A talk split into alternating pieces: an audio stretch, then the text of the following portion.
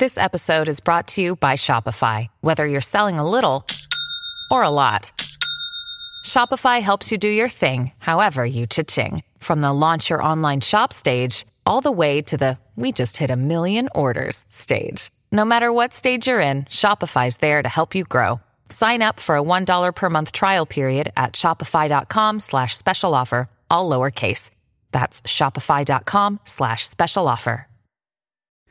Hey everyone, it's Cam Hurt, host of the Best Show Ever podcast, and we have got a second season coming out very soon that I am very excited about. We've got some very cool special guests, including musical acts that we all love, like Karina Rykman, Daniel Donato, Jake Brownstein from Eggy, Rick and Peter from Goose, and many more. Tune in for new episodes dropping on Osiris Media March 5th on the Best Show Ever podcast. Osiris.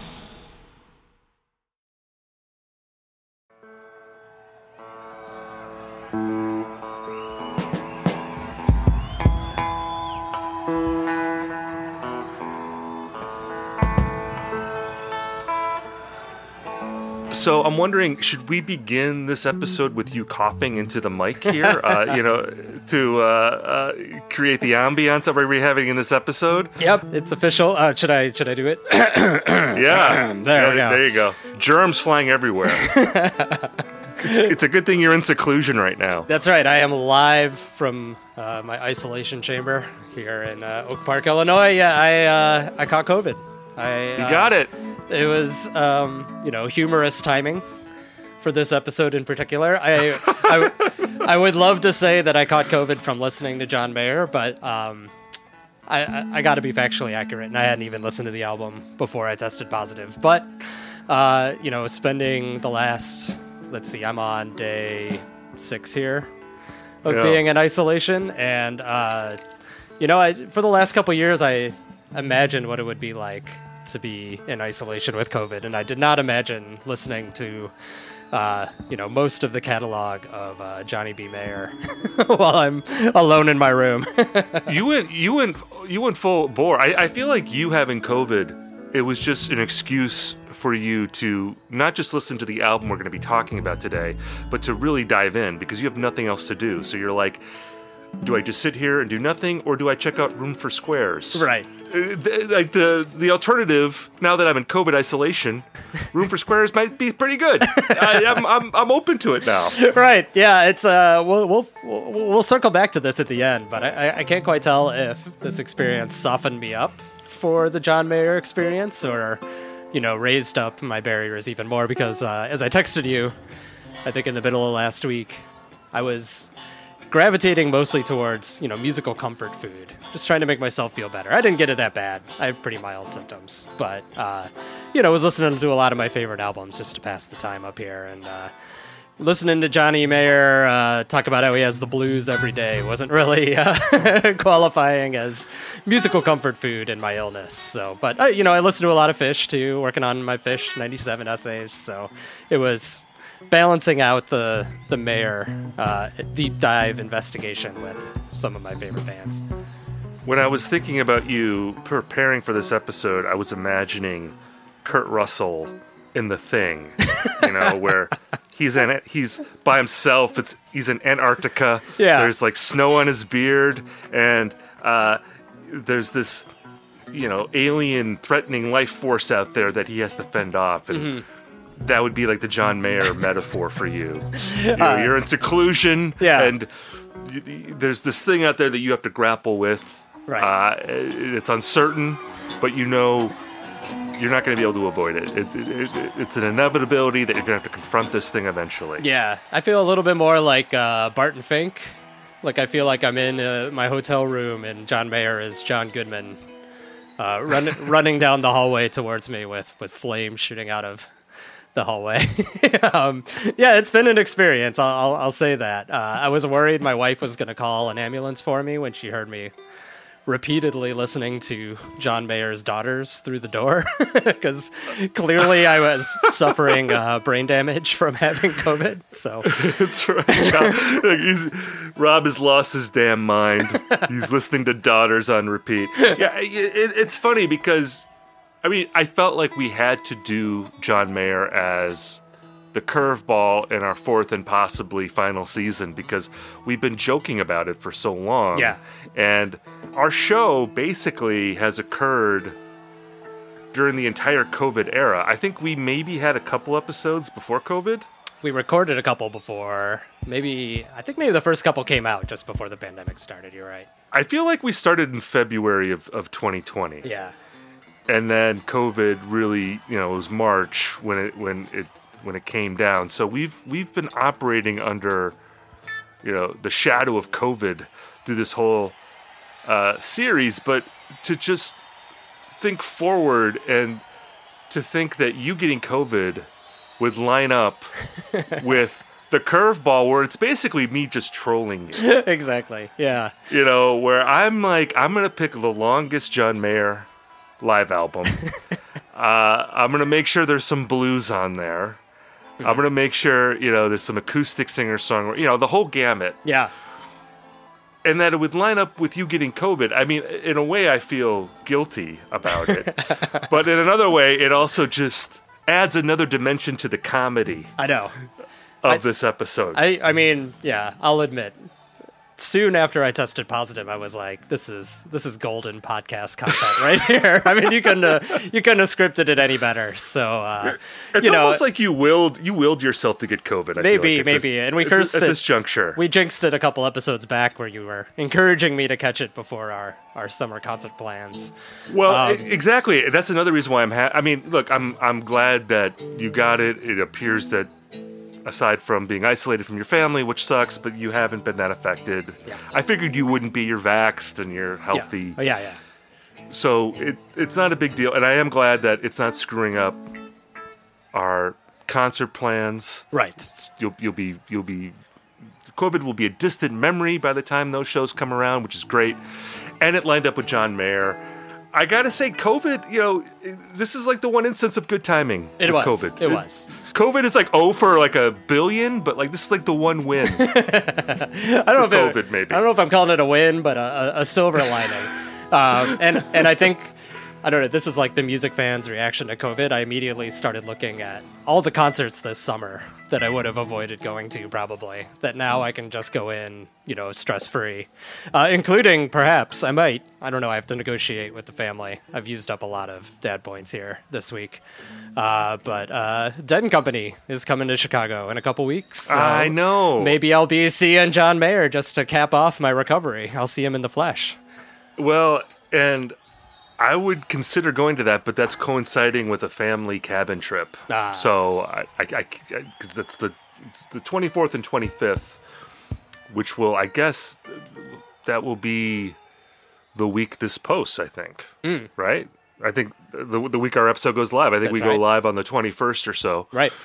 Yeah, So- a few days after. So I might go to that. Uh, I'm taking my dad to see Steely Dan next Sunday for Father's Day. It's like the ultimate nice. ultimate dad rock experience. Oh my god! Uh, a single tear just went down my cheek hearing about that. That's moving. So doing that, and uh, yeah, I've been avoiding Phish Tour ever since uh, they came back uh, out of fear of spreading COVID to my family. But uh, yeah, maybe I'll just hop on the whole tour now. We'll see. Well, and I don't know if we've talked about this on the pod, but there's that um, festival in Chicago in late August that Phil and Friends is playing at. That's right. With, uh, with, with Jeff Tweedy. Another and- thing we like conjured into existence uh, on this podcast. I think. Exactly. Yeah. But that is the that show is the day before my uh, wife's birthday, Yeah.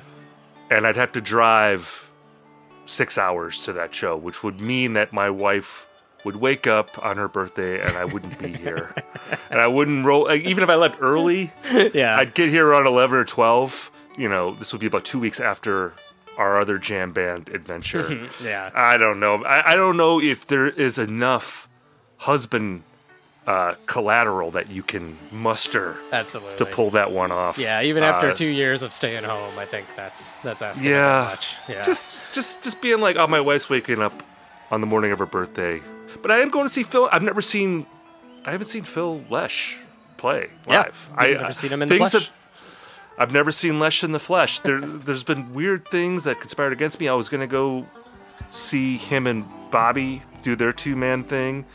a few years ago, and I got sent to South by Southwest for work. Ugh. Yeah, exactly, exactly. I missed it there, and there were a couple other things that I missed. So anyway, are we putting up the inevitable here? Should we just get into it here with Let's- John Mayer? Let's do it. I, I am uh, so studied up on John Mayer. So happy to, to get this out and then forget everything I've learned this week. Every day, Rob has the blues. At least these days, but let's let's let's play those blues away with John Mayer.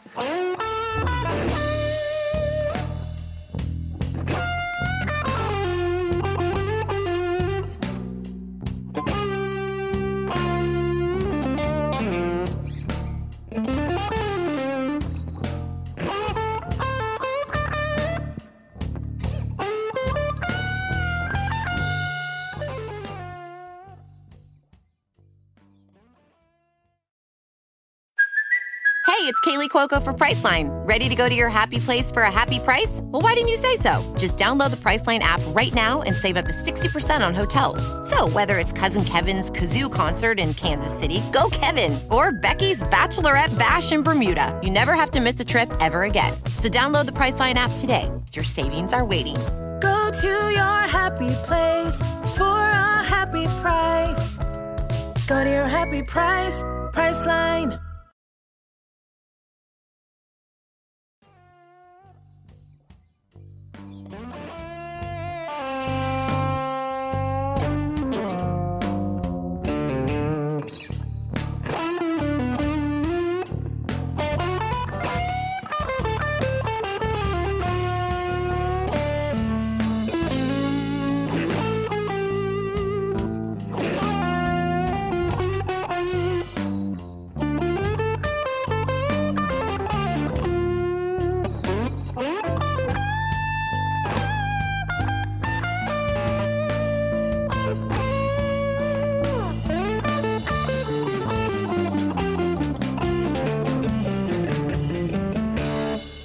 All right, this is 36 from the vault. Uh, I'm Steve. Uh, I am uh, Rob with COVID.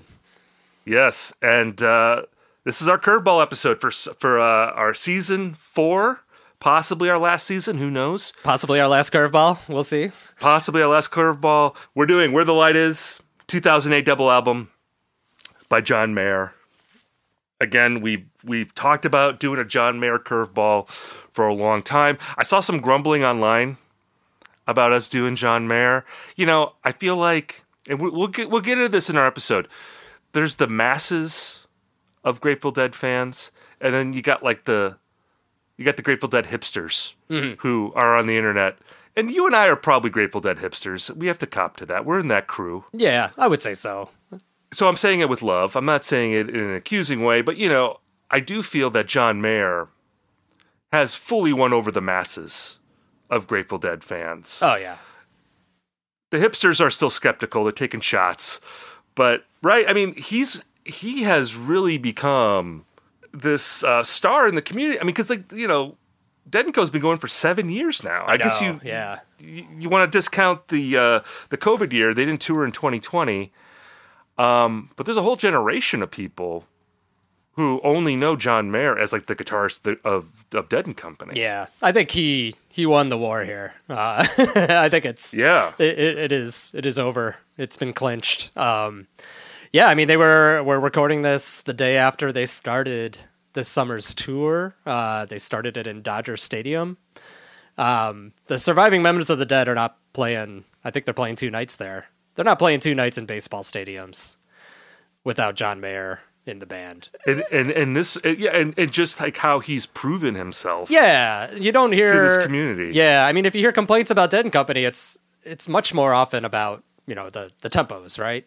The slowness, the dead and slow of it all, not about John Mayer. I mean, you still get, as you say, the people that uh, have never gotten over the fact that there's you know a pretty boy up on stage with our our favorite senior uh, citizens, but um, I mean, I think he's.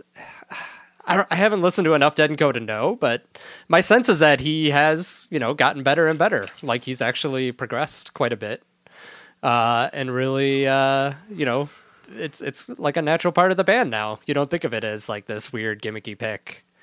uh, he's he's earned it. So you know, I I, Yeah. I hand it to him. We did our special episode last summer, and I think you know our takeaway was that you know if you get over a few of the sort of surface level things, he's he's quite good. He's And one of the more we had a exciting things about it. Yeah, we did. I I was can't deny it. and we're, and we're going to get into it in this episode. You know, there's definitely criticisms you can make of the of, of Dead and Co. and of of Mayer, and I, I think we'll touch on some of those things. And I'm going to talk about this later, but I, I I am I do have to give him credit I for being such a big star as he is, and we're and I had kind of forgotten how big of a star he was. Yeah. especially in the aughts. Like mm. this album that we're going to be talking about is really from like his peak as a pop star Right. in the 2000s. And it's also an interesting pivot point because it's also him really, it, it's part of that era where he was really uh, positioning himself as a guitar hero, like really making the guitar a bigger part of his identity, which I think began a few years before this album. And I think this album is kind of like the culmination of that in his solo career. But it is kind of amazing to me still, like how like egoless he is in Dead and Company. That like he knows what the job is, which is that I am here to imitate Jerry Garcia mm-hmm. and not necessarily to assert my own musical personality in this band. Like even when he is being creative and you know, we talked about this in our Dead and Co episode, I think he, like you said, has been he's really, I think, adapted to that improvisational style, and I think he can play well in that framework. But it is still someone else's framework. It's not really what he was doing before Right. Dead and Co. And you know, you've never seen John Mayer be like, "Oh, I want to write songs with Bob Weir, and I want to play those new songs live, or I want to play my own. I, I want to drop an occasional John Mayer Right. tune Yeah. into the set." Which you know, a different musician might insist on that, especially now that we're you know seven years into it and they're very successful. He's still very deferential Yeah. to the old guys in the band, and I think that is probably the biggest reason why they're still going and are as successful as they are. Yeah, I feel like he's earned the right now to work one of or, or two of his songs in. I know it would be controversial, but I mean, you know, seven years of playing with these guys, like you're you're right. He's totally uh, he's been incredibly ego free. Um, sort of a theme I want to I don't want to talk about it right at the top here, but I want to come back to, and we can come back to it a couple times maybe. Is has it been better for the Dead to have hooked up with John Mayer, or is it better for John Mayer to have hooked up with the Dead? Because that's what I was thinking a lot about with this album, which, as we'll get into, is before he had even really heard of the Dead, which is kind of funny to think about uh, this deep into his career. Um, because yeah, I do think it's had a really interesting effect on a guy who has a really interesting relationship with his influences. And I'll, I'll leave it at that for now because we got a lot of influences to talk about here. But um, Well, and also just just some of his career problems that he was having before Dead and Co came along, exactly, yeah, which people have forgotten about, but we're going to bring them back up because it's pretty Yeah. fun to talk about. and I might make it an Uh, explicit episode by bringing them back. Up. yeah, we'll we'll see. But um, before we get to that, let's go to our mailbag segment here, and uh, thank you all for writing in. Always great to hear from our listeners. Uh, if you want to hit us up, we're at 36FTVmailbag at gmail.com. Um, this first letter I'll read. This is like some housekeeping that we need to do because this came up on Twitter. Uh, and this person wrote us about it. I feel like we should just mention it about, and this is tied to our the mailbag segment in our last episode. Someone brought up that Dead and Co did an all woman set Yeah, a few years ago, and uh, well, I'll just read the letter. This is again. This is from Michael in Dallas, gentleman, longtime listener. On your Al- Alpine Valley podcast, there was a mailbag entry that led to a discussion of the women-themed set list from Dead and Co.'s Dallas show last fall. To give you a heads up, you will likely be getting some online grief about this, and we did. we did a little bit. Um, yeah, What you don't know, at the time of the concert, Tex- Texas had just passed legislation that criminalized abortion. Before the show, Dead & Co. was selling T-shirts as a fundraiser for women's rights groups, taking donations, etc. Then they came out with all the women themes set first, and for the encore, Bob sang "Liberty" while wearing a cowboy hat and one of these shirts, and it's a uh, "Save Our Rights" Stealie tee. So, for what it's worth, I would tend to say it was a major overstatement to characterize the crowd as going nuts for man smart, woman smarter, which I guess we said that. So yeah, so this came up in a letter, and look, we pulled the letter right before we recorded, so we saw the woman themed set. The letter writer didn't mention that. We were just riffing on it, but yes, we should have mentioned the context for it. So yes, I just so I just wanted to read this letter to make sure that we've acknowledged that. Yeah. And yes, And it's a very uh, cool thing for them to do, of course. Uh, Exactly. it's cool. and Absolutely. I know Bob, I saw at some point some photos of him at like a you know, a pro choice march and some other things. They've been very active in all of this terrible stuff that's been going down. Uh, I still think it's fair game to make fun of how they uh, executed the women Yes. themed set list, uh, which is basically what we did. Uh, with We're, we're just saying like play Bertha, play Bertha. exactly. It was. you know, that's all we're saying. We're you know, but yes, it, it, it we should have acknowledged the context, which we didn't know. Because we don't know anything on this show. I mean, that's just the way it is. We're light just on riffing. research, unless it's uh, John Light- Mayer's catalog. yes, exactly. then, then we go crazy. Uh, so yeah, so so thank you, Michael uh, from Dallas, uh, for pointing that out to us. Uh, do you want to read our second letter? Yeah, so this one's coming from Dustin in Wisconsin Rapids. Where is Wisconsin Ooh. Rapids, Steve? Uh, it's like in the middle of the state. Okay. Uh, that's all I have to say about Wisconsin Rapids. Okay. But yeah, it's a, yeah, it's a, I don't know if there's like actually rapids there. Yeah.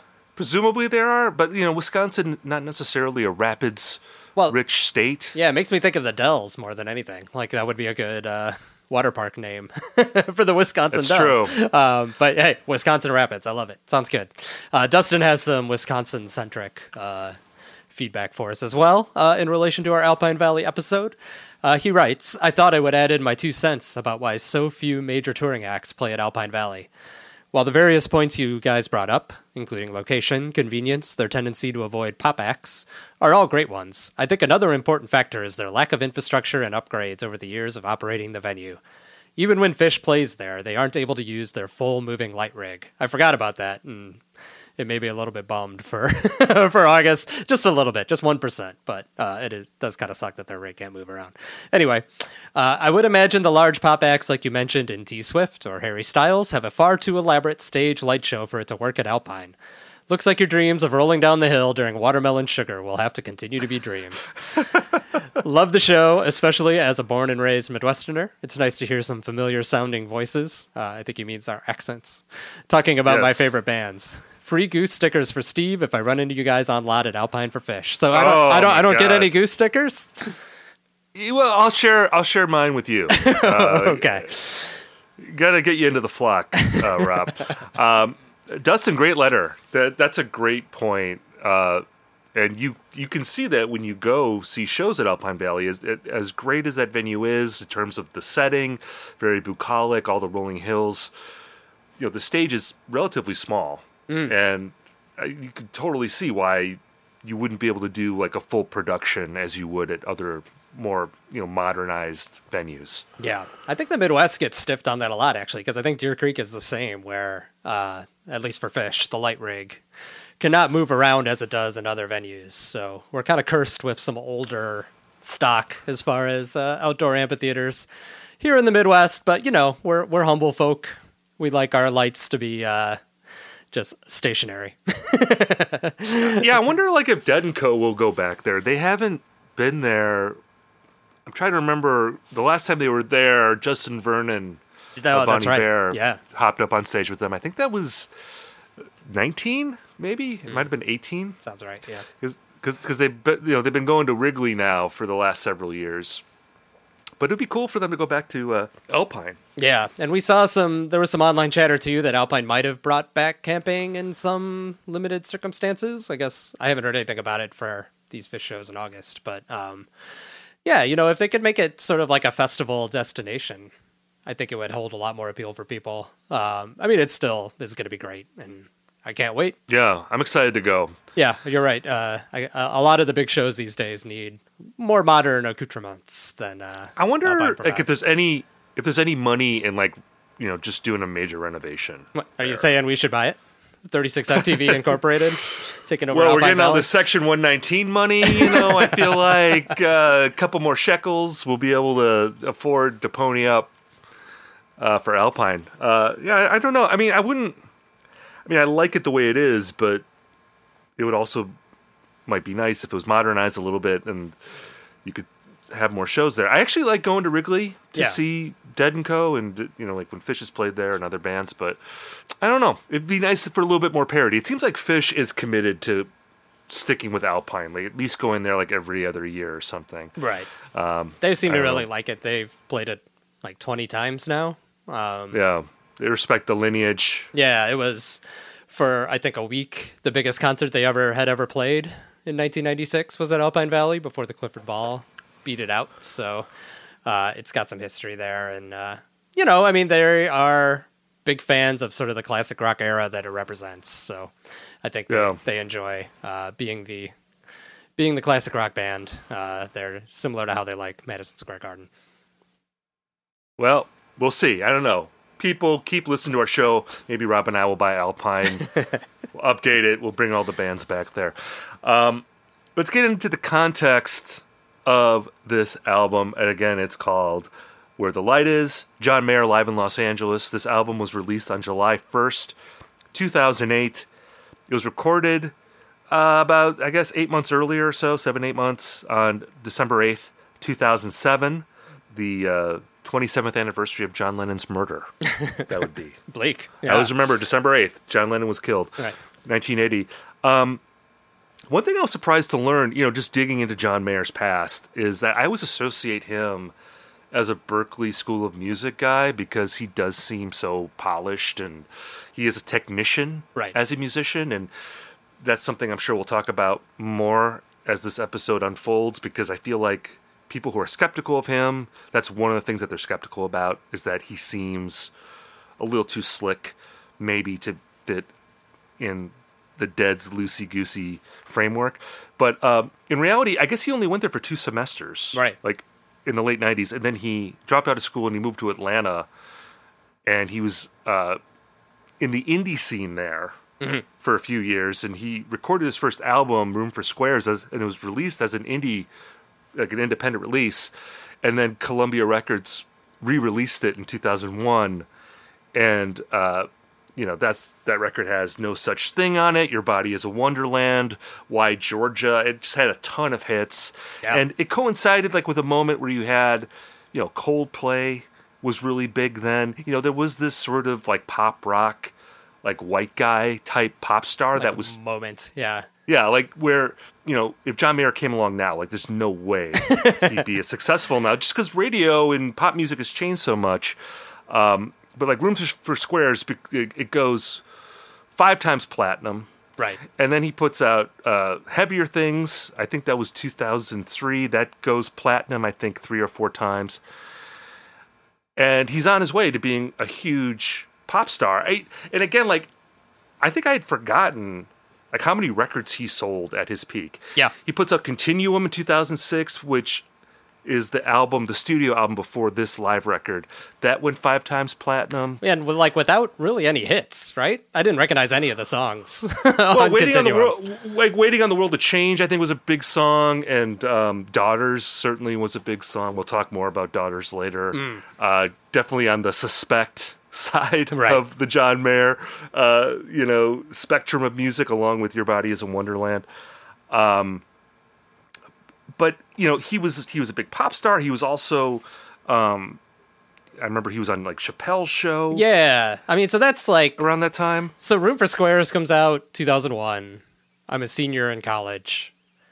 And so it kind of hit at just the right time for me to be maximum annoyed by him, which I think is part of my like grudge against him. Uh, because I mean, it's a very like college rock, you know, college party type of album, right? I feel like I heard a lot of that outside uh, in Ann Arbor, you know, on the porches of Ann Arbor. Yeah, there, there's sort of like a Dave Matthews Band element. To Exactly, That, like yeah. A, like like a strummy type, you know, guy on the quad It- yeah, playing acoustic guitar type music. that's what I associate him with. Absolutely. Um, and it took and then you have like the romantic ballad side Yeah. of him. Yeah. And I feel like the people who don't like John Mayer or just instinctively recoil, it's it's him and that guys. And and I think his voice Mm-hmm. too right. Alienates people like the haters they Right. don't like the voice there's especially when he's singing those ballads like daughters or your body's a wonderland there's something about the way he sings that feels a little smarmy. Yeah. I mean, they're two very Uh, gross songs already, and then his vocal delivery doesn't help at all. so it's really, uh, it's a real double whammy. But you mentioned the the Chappelle show, which is kind of when I started that image of him. I think for me at least, and I think for a lot of people, started to change. Because do you remember the sketch he was in? Yeah, that was like uh it was like Chappelle was going wrong. It was like uh like Mayer would play like a little guitar and it would like make white people dance. Yeah, it was like a black people dance like this, white people dance like this type Right. of sketch. Uh, but he was like following Chappelle around playing blues solos basically on an electric guitar. And I mean, that was the first time where I was like, oh, maybe there's something more to this guy than just being sort of a fratty, uh, you know, soft rock, soft folk favorites. Like, you know, music frat guys put on to make out to, uh, sort of thing. So I, I think it, it it was around then, even before you know what we're about to talk about is sort of blues revival. It just seemed like he was playing with a lot of cool people, and it was sort of like the move that some people do. A lot of people try to do, and not that many people pull off. But he seemed to kind of pull it off, where he just like started associating with people that were a lot cooler than him, and it made him look cooler by osmosis. Because he was on a Kanye song. There's a Common song that samples him. Like he got into this like hip hop zone, even though he's never tried to make like a hip hop crossover. Really, well, and like many years later too, he was on uh, Saturday Night Live with Frank Ocean. Like the first time Frank Ocean Yeah. was on SNL, like Yeah. he appeared with him. Uh, Channel Orange era. he's on an Alicia Keys album right around this time. Like there's like I mean, he he never seems to say no. So if somebody says, "Hey, John Mayer, will you come play guitar on my track?" He he is there five minutes later with his guitar. Uh, and I think and- that keeps going to this day. and so, uh, but I think it worked in his benefit because all of a sudden people are like, oh, hey, this John Mayer kid, uh, he can actually play. People seem to like him. Maybe I should give him another chance. So it worked. And I think it speaks to again how you know there is a disconnect a little bit between his image among again people who don't like him as kind of like a douchebag. I guess I think you could apply that word to him. Uh, it, it seems pretty, de- pretty definitional for him because of some of these sort of image things that he has. But then at the same time, he is a great musician, and I think musicians recognize that and. Uh, they respond to that and the fact that he was also hugely commercially successful it probably also made people want to work with him because he was a draw in and of himself in this mid 2000s era it is interesting because it does seem like he made a conscious choice and i think he's even talked about this that he wanted to downplay like the balladeer part of his music and mm-hmm. really put the focus on his skills as, as a guitar player. And that begins with his 2005 record, Try, which is credited to the John Mayer Trio, mm-hmm. who appears on this live record we're going to be talking about. But they originally put out a live record called Try, and it was Mayer with Steve Jordan, who is currently the drummer in the Rolling Stones. Right. And he's had a long career playing with a lot of different people. He's also a record producer, very respected musician.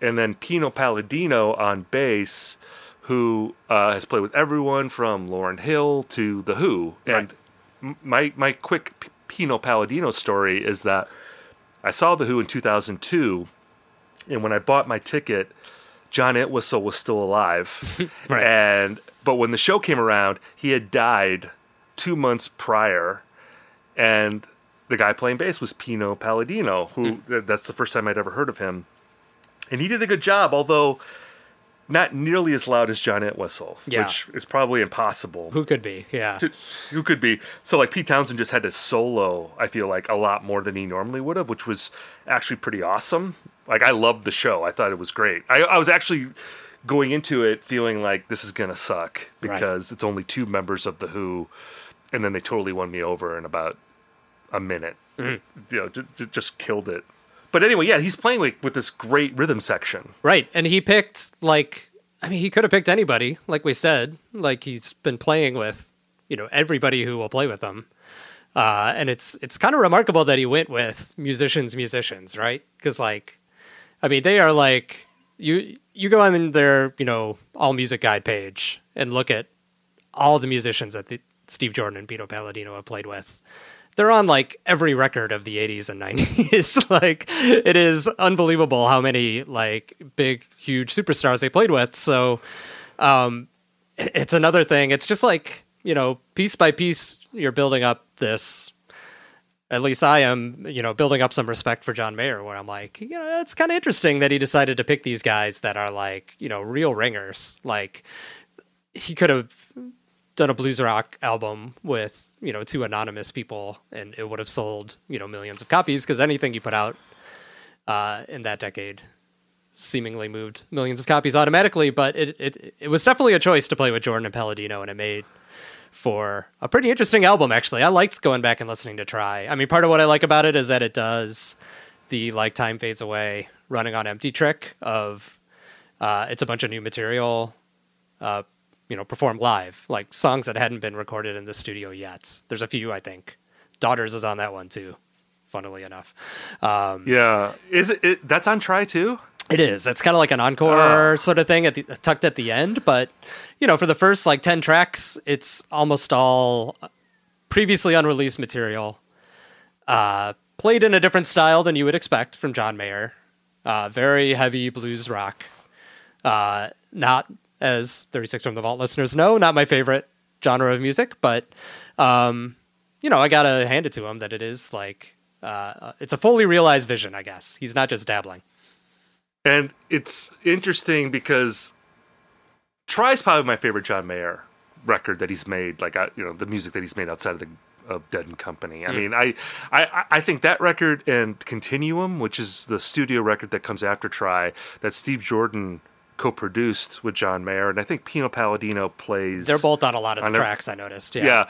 I think Steve Jordan is also on the previous record, Heavier Things. I think like that relationship started before uh, Try, and then Pino Palladino came in at some point. I think that's the case. But um, yeah, like Try, it's in, you know, it's interesting comparing that to what Mayer will do in Dead and Company because you know, based on what he was doing in the mid aughts when he made this pivot to more of like a, a guitar hero type image, I feel like his model was more Stevie Ray Vaughan.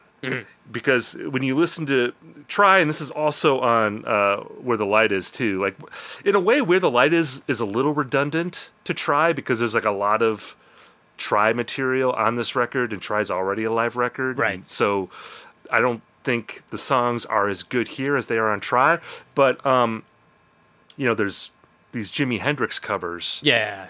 that he was doing. I think I don't think Bold as Love is on Try, but like Wait Until Tomorrow is on Try, and it reminds me of the covers that Stevie Stevie Ray Vaughan did of Hendrix songs in the '80s because Hendrix because Stevie Ray Vaughan was also a Hendrix acolyte, and I feel like Mayer is was very influenced by the sort of hard charging style of Stevie Ray Vaughan. Stevie Ray Vaughan like played really hard and physical, and I I I'm a fan of Stevie Ray Vaughan. I like his guitar playing, and I think the physicality of it is what I like about it. Like he was just known to hit the strings with incredible force and there is like a sort of kinetic energy that comes off of his records especially the live stuff that I think is pretty exciting and I think you know what Mayer did in the 2010s with Garcia I think that's what he was doing with Stevie Ray Vaughan in the aughts where it's like I'm a I'm a student of this guy and I mean, it's not as deliberate as it is with Dead and Co. Like he's clearly just deliberately aping Jerry as much as he can mm-hmm. with Dead and Co. because that's the job. Whereas with uh, his solo stuff, I think it's more of like an homage to Stevie Ray Vaughan, but it is a similar kind of thing where uh, he's trying to kind of get that like thick guitar tone that Stevie had, Yeah. like on these records. Yeah, I, I guess I can kind of hear it in the sound. I mean, the thing is with Stevie Ray Vaughan, and again, I am not a blues fan or historian, but like Stevie Ray Vaughan was already drawing from, you know, a long history of blues guitarists, right? Like I'm sure he added his own voicing to it. Uh, and so Mayer is kind of like you know, he's doing Stevie Ray Vaughan, doing Jimi Hendrix, doing like Muddy Waters or somebody. Like it's like the, he, he's next in a long lineage where it, it's harder to do that with Jerry. I mean, Jerry of course had his influences too, but uh, Jerry just seems like so much more of a singular guitarist to me than Stevie Ray Vaughan. And that's not really a knock on their, you know, relative abilities or whatever. It's just like Jerry is a very unique player, whereas Stevie Ray Vaughan is, you know, part of a whole blues world. And there's a lot of other people doing doing a Stevie Ray Vaughan thing, I guess, whereas there's not as many people doing a Jerry Garcia thing. But I, I do, I do think Stevie Ray Vaughan though is pretty distinctive. I don't think John Mayer is is as distinctive. Okay, yeah. Because because again, like when I hear him doing blues stuff, it does bring to mind Stevie Ray Vaughan Mm-hmm, more than uh, you know. And I don't know like what that John Mayer personality necessarily would be. Right. You know, right. Again, like that's just the parallel I would make. Like if you were to ask me in 2008 when this record dropped, like what is John Mayer going to be doing in 10 years? I would have felt like, well, he's going to be making like Eric Clapton type live records. Yeah. you know, like it seemed like he was moving towards that, and I think like in his solo career, he is still doing that kind of thing. Mm-hmm. But like I would not have guessed that he would have gone to the dead, and I'm sure he wouldn't have either. I mean, we talked about this like when this album was released. I don't know if he had ever heard the Grateful Dead. I mean, the story with him Yeah. is that he was on Pandora in 2011. Right. And Althea came up as a suggestion, and he just flipped for Althea, and that was the that was the gateway drug for him to get into the Grateful Dead, which, you know, I think totally makes sense that John Mayer would respond to Althea. I mean that we've talked about this in other in previous episodes. Like I love Althea. It's a great song. Uh, Of course, you know that's on uh, "Go to Heaven," which uh, came out in '80 for the Grateful Dead, and I think we talked about this in the previous episode that it kind of sounds like it sounds like the Dead, but it also kind of sounds like Dire Straits. You know, Dire Straits is a big band at that time. Yeah. and I think Dire Straits was it also an influence on John Mayer. I think Mayer was kind of like a poppy version of Dire Straits on some of those early records, especially like heavier things. Yeah. there's songs on that record that kind of remind me of like a poppier Dire Straits, even poppier than Brothers in Arms. You know. Um, but yeah, it totally makes sense to me that Althea would be the song that he would respond to. Yeah, it's absolutely the most John Mayer Grateful Dead song, right? like if you went through the whole Grateful Dead catalog and had to pick out one that would fit his style, Althea is probably the one. Um, has he ever said what like what what did he have his Pandora set to that brought up Althea? like I want to go even deeper on this. Was he listening to Dire Straits radio? Was he listening to John Mayer radio and it came up with Althea? Like the Pandora algorithm uh, got it uh, nailed it for him? It was it was probably like kind of like lightly bluesy classic rock. It was Yeah. probably something that you would totally expect John Mayer Yeah. To be listening to, uh, you know, in his own time. I love it as And- just like it's like the most millennial origin story ever. John Mayer's probably a millennial, right? He's probably he's just a little no, younger well, than us. John Uh, Mayer is is one month younger than I am. Oh, okay. He so was- he's older than me. okay. Well, I mean, yeah, he was born. He was born in October of '77. okay, so late Gen X, like us. Yeah. Yeah. Um, but it's so funny that like a musical algorithm is what turned him onto the dead. It's not like, oh my, you know, old music friend from 20 years ago passed me a tape of Cornell and I had this awakening to the dead. It was like literally like sitting by his pool and listening to Pandora and Althea, like an incredibly slick, you know, the go to heaven version of Althea, even. Uh, Yeah. uh, being an incredibly slick version of the dead, like as slick as they ever got. Um, it's just it's it's really funny to me. But uh, as you said, it's worked out for him. I mean, like, kind of getting back to my question I asked earlier, like the the the, the subsidiary to that question is who is John Mayer? Like, does John Mayer even know who John Mayer is? And I feel Well- like he's really flailing around a lot at this time, and even beyond that, because like you put Well, he in the- wasn't flailing. Well, I mean, he just know- came off a decade where he sold probably like 30 or 40 million records. But So you know, you can tell how unsatisfied he is though with that. Like I think he's you know, even in like the monologues that he does on this album. Uh I also looked up like so this was also a movie, this live album. Uh directed by Danny Clinch, who has done a lot of photography for Phish actually too, so there's one jam bandy connection. Uh he has this like super pretentious quote at the start where he's talking about like the, th- the thing about people knowing anything about you before you meet them is you have to work to get people back to knowing nothing about you. Like he's got this whole thing where he's like trying to reinvent himself, as you said. And what he's trying to reinvent himself as is, I feel like, sort of like the easy route if you want to be like a guitar dude, right? Like this is this is sounding condescending in my head, but like if you're really good at playing the guitar, like sort of like the path of least resistance is to be a blues rock guitar guy because you just get to wail big long blues solos all the time. Well, I would actually disagree with that because I, I how many like multi-platinum blues guitarists were there in the 2000s? I mean, I, I, I feel like going that route was actually like the not the path of least resistance. well, I mean, no, not could- I, I'm not talking about commercially though. I'm talking about like artistically. Well, I mean, the thing that we're not mentioning, and I think this is a big part of the story, is that in 2010, for people who don't remember this, there was a huge controversy with John Mayer where he gave an interview to Playboy. Yeah, And, you know, and I think he said in, in retrospect that there was a period in his life where he really wanted to be perceived as funny. You know, it was like really important for people to think that not only is he a great musician, but that he's a funny guy. Yeah. And he would, you know, go on Chappelle's show. He was a columnist for Esquire for a while. Mm. I think he, he there was also like a like a comedy like talk show that he was hosting around this time. So he had this whole other thing where he was not just a musician, but he was like a media personality. right. And he did this interview with Playboy where you can tell that he's like trying to be irreverent and but it just completely backfired on him. Like he's talking about all of the famous women that he's dated, like Jessica Simpson and Jennifer Aniston, and being like pretty sexually explicit talking about it. I know there's one quote in there where he said that like I have a white supremacist dick. Yeah. Because he doesn't like to sleep with uh, black women, I think, or maybe like women of other races.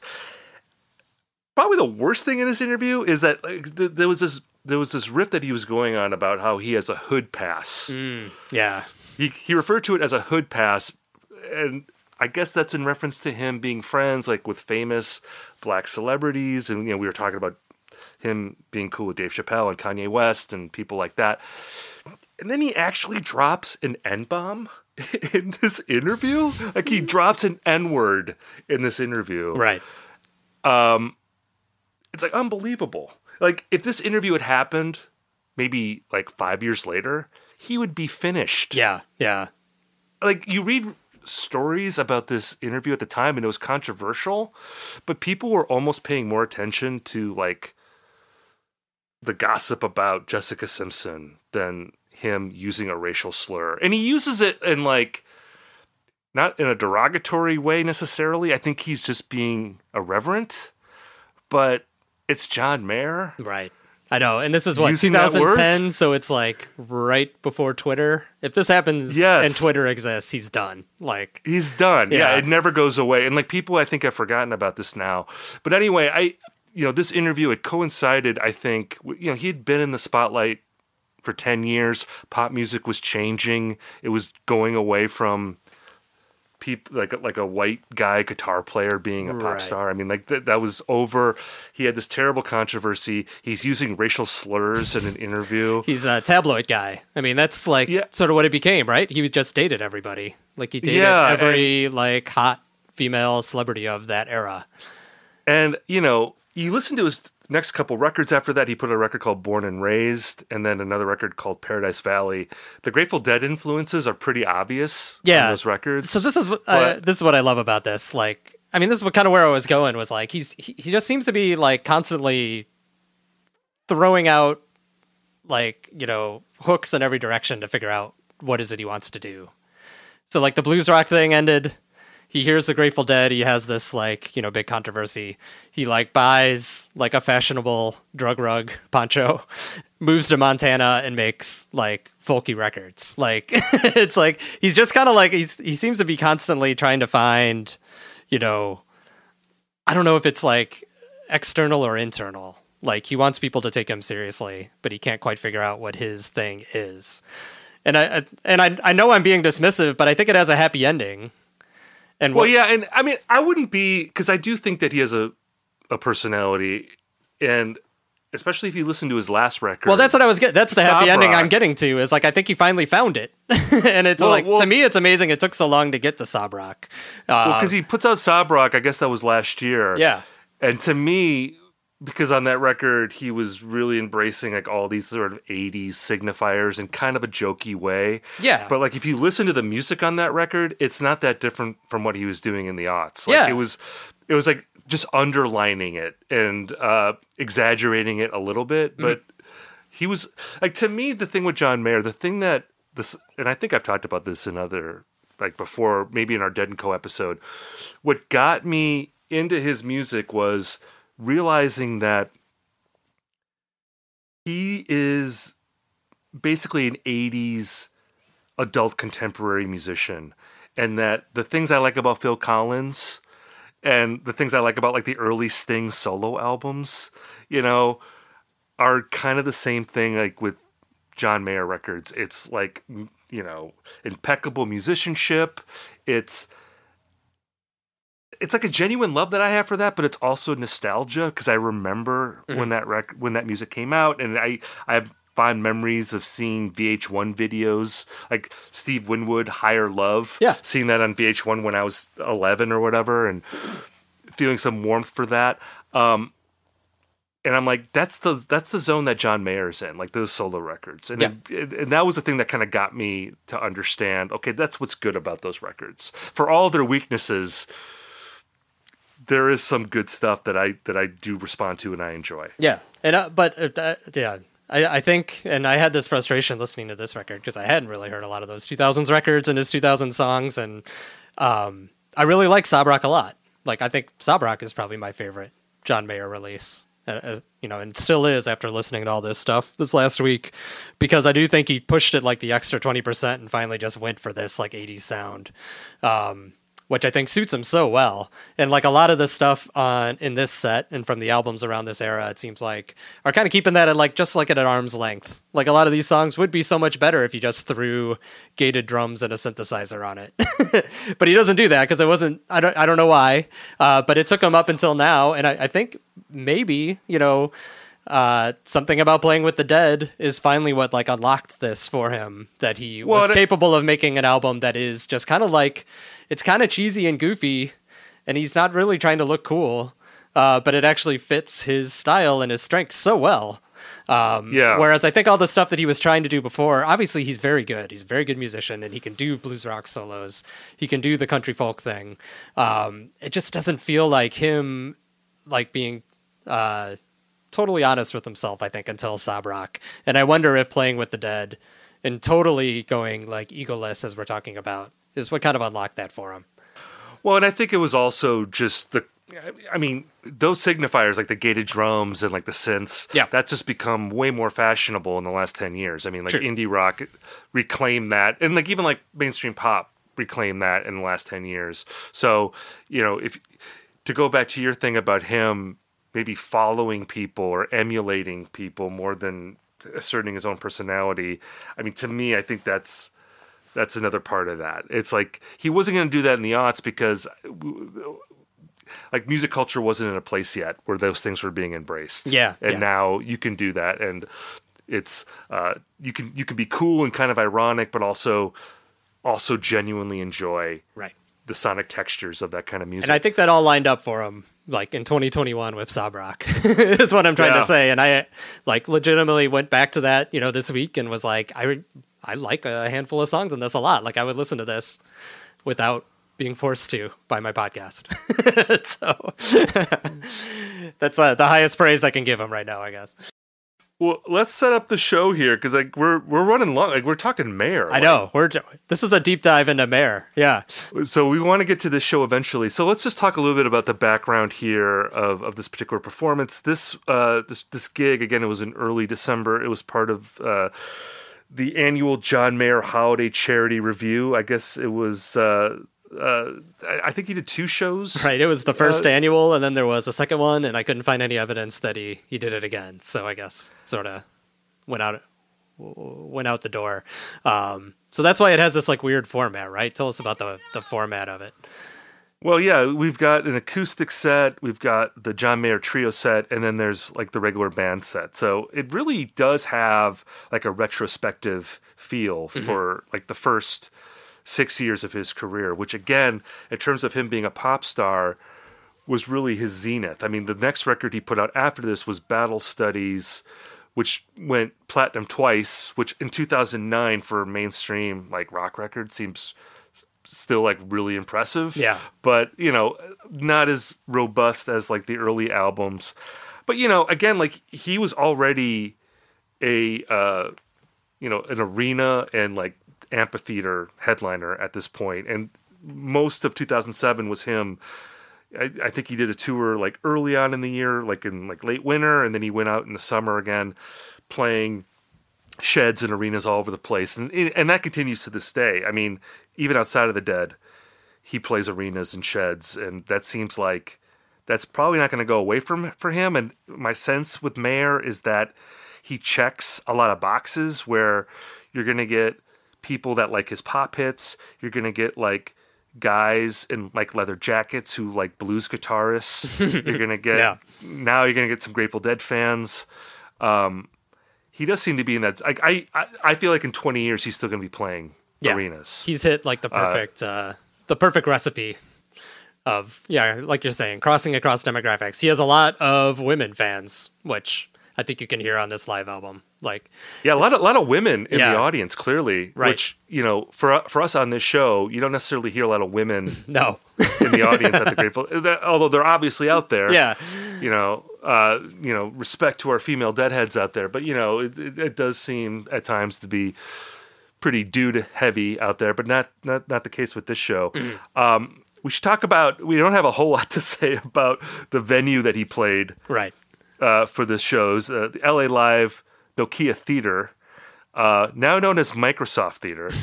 so soulful, so soulful, so, such soulful uh, venue names. Um, this venue opened not long before this show. It opened on October 18th, 2007. I believe it was opened with concerts by the Eagles and the Dixie Chicks. Uh, of course, the Eagles would be opening Of it. course. you know. Yeah. Very Or- LA. Yeah, they're they were just hanging out. It, it, it's in downtown Los Angeles, capacity of se- of seventy one hundred uh, people, and it's mainly known as a venue for award shows. Uh, you know, it's longtime venue for the Emmys, the ESPYS, and the American Music Awards. It's also hosted the pre-telecast Grammys uh, for a long time, and also several finales for American Idol. Right. have been. So you just feel again the soul Well, of this venue here. and I mean, it kind of seems like the perfect place for John Mayer in 2007 to be playing, right? Like he's got this sort of half celebrity, half musician status. Uh, so you know, playing a venue more famous for American Idol and award shows than like you know old musical like uh, achievements. Uh, kind of feels appropriate, I guess. I don't know. Did he live in L.A. at this time? That's what I was trying to figure out. I'm sure he did because he has I'm a sure song about how he doesn't want to go to L.A.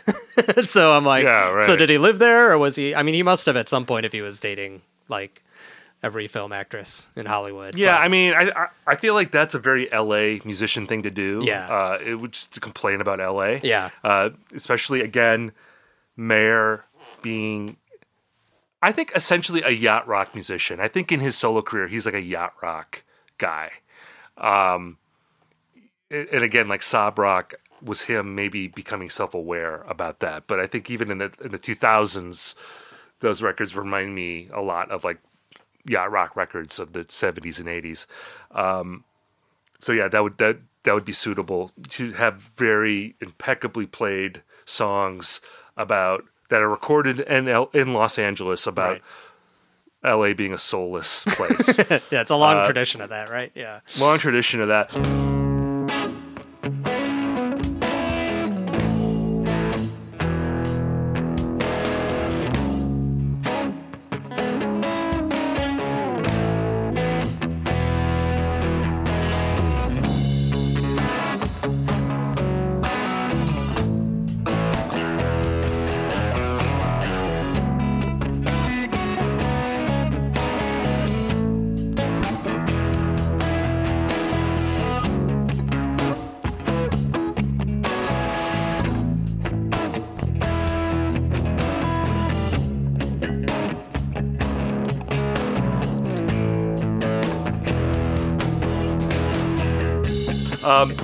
About what was going on in pop culture. Yeah. At the time of this concert. 2000. Well, so where? where- Before we get into that, where were you in 2007, Steve? I want to get. I would have been in Milwaukee. Okay. You know, I was with, I wasn't married yet, but I was with my wife. We were living together, having a great time. I loved it. You know, like we were, you know, footloose and fancy free at childless. Childless.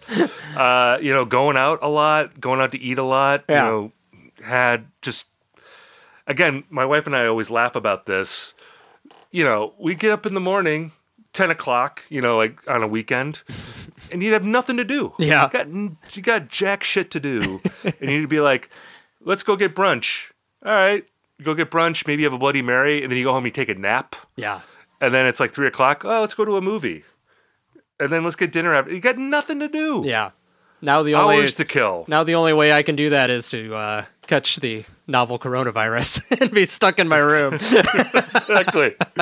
you can listen to John Mayer records and, yeah, and recorded sleep, in sleep until uh, the gaudy hour of 8.30 and watch a, a movie every night oh my gosh what a luxury um, yeah 2007 i'm in chicago i'm finishing grad school i am going to work at the chicago tribune uh, not writing about music this is like a gap in my music writing life so uh, but you did though. You wrote the review for. Uh, well, I guess not in December, but it's Sky Yeah. Blue Sky. No, your, by- your your, your Wilco review was 2007. I was looking at this, yeah. So that is what got me hired at the Chicago Tribune in a strange series of events.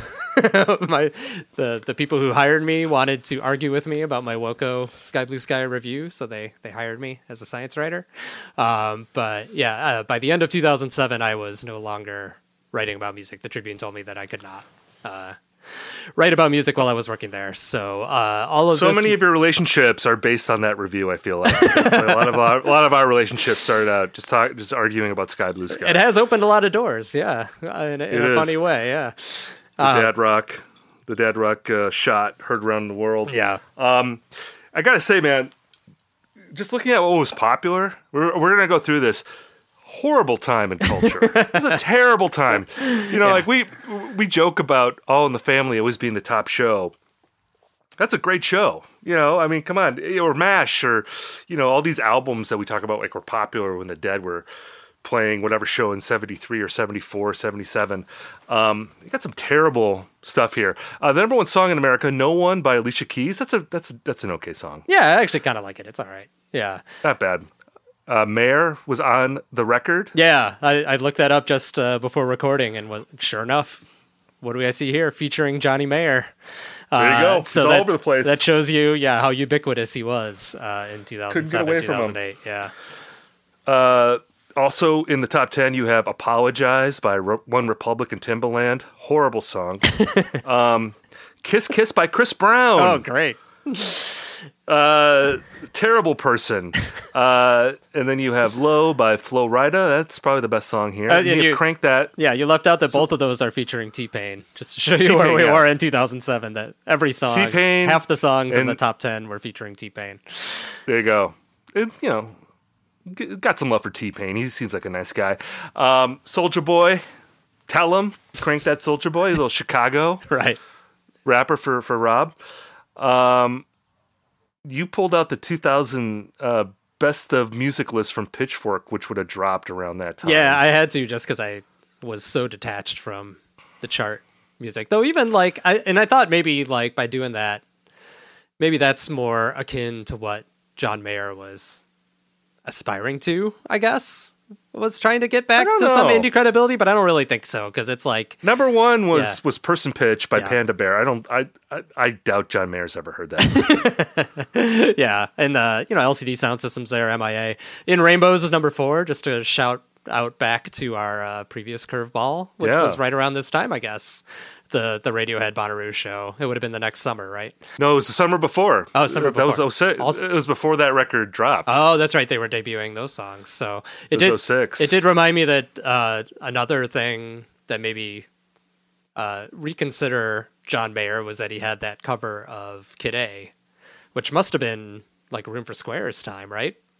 Early Yeah. 2000s was like a B side. Uh, but I remember that being like an early sort of uh, Napster internet thing where you could download John Mayer playing Kid A and he actually like you know, enunciated the words unlike Thom Yorke.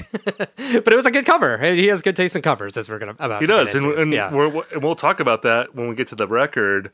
Uh, number one album, Noel by Josh Groban. right. It's December. Um, yeah, Cr- Yep. Uh, also big, As I Am by Alicia Keys, which we already mentioned. Uh, now that's what I call pop music 26. my favorite of the Now series. yes, this again pre streaming platforms. I mean, I'm sure streaming platforms just totally eradicated. Yeah, the Now, Now company. series. Yeah, You don't need that anymore. The Ultimate Hits by Garth Brooks. Uh, Long Road Out of Eden by the Eagles. yeah. Uh, that's the song. Uh, have you you've seen the documentary, right? I haven't the yet. No, I never have. What? I know. I gotta watch it. It's it's catnip Jesus for Christ. us. Yeah. Maybe I'll do that tonight while I uh, sit alone in my room. Oh my god! It it. I've seen that so many times. It is the gift that keeps on giving. okay, well, then, uh, maybe I won't talk about it. I don't want to spoil it, but they're. Like the second disc, which people tend to overlook because it talks about like their reunion years, but I think that in some ways is even funnier than the first disc. Yeah. They talk about the recording of that album and there's a song on that record i think it's called busy being fabulous Sure. and i'll just leave it at that like great. they talk about the writing of that song it's like one of the best parts of the movie um, so i'll just leave it at that. i don't want to spoil it anymore for you um, the number one film the golden compass Yeah. which i have no memory of. Uh, I read the book series, never saw the movies. It's kind of like a kind of a Harry Potter-ish young adult book with some like adult things in it, but I never saw the movie. I think Nicole Kidman's in it. I don't know. Okay. No interest. Yeah. Mm-hmm. I'll never see it. Not even on an airplane. I'll never watch that movie. uh, Juno came out around this time. Right. Uh, that was kind of a big deal. Uh, Alvin and the Chipmunks, which I have seen Yep. many times. Seen that one? Yeah. David Cross was in that. Um, Walk Hard yeah. came out two weeks after this, which is that, that was like the brightest spot in pop culture that I could find. It's becoming a classic, isn't it? Walk Hard. I love that movie. Yeah. I feel like uh, John Mayer's Playboy interview could be a scene in Walk Hard. Oh man, it could be. Uh, great Eddie Vedder cameo in that movie, by the way. Especially like the long ver- he he gives this speech inducting uh, Dewey Cox into some. Yeah, he's given like a lifetime achievement award, and like the long version of his speech that's you can watch it on YouTube is is great. Yeah. and the way Eddie Vedder delivers it, Maybe I'll. really funny. I'm doing a double feature of Walk Hard and the Eagles Oh, documentary man. tonight. oh my god, Come on over and uh, you you've already caught COVID, so you could watch it with that's me. a that, that's an amazing night right there. um, okay, so this is where we hit rock bottom. Yeah. for culture in 2007, December 2007. I want to read down the top five shows of 2007, 2008. Number five, Dancing with the Stars, the Tuesday night edition. Number four, Dancing with the Stars, the Wednesday night edition. Number three, Dancing with the Stars, the Monday night edition. Number two, American Idol, the Wednesday night edition. And number one, American Idol, the Tuesday night edition. Just the worst. a clean sweep of uh, Horrible. yeah reality TV competitions that are still on the air today. Uh, I guess. I mean, American Idol's pretty diminished at this point. Yeah. I mean, I guess Dancing with the Stars might still be it's popular. like, my parents' favorite show. Yeah, so it's still. Oh, really? It's still cooking. Yeah. like Ted Cruz will be on there. You know, like Sean Spicer, I remember was on there. Oh Like, God, them- yeah, you know, just just terrible people. yeah. Uh, So- makes you long for the days of All in the Family. Exactly. Well, it's a good, I guess, tone setter for what we're about to get into. So let's get into it.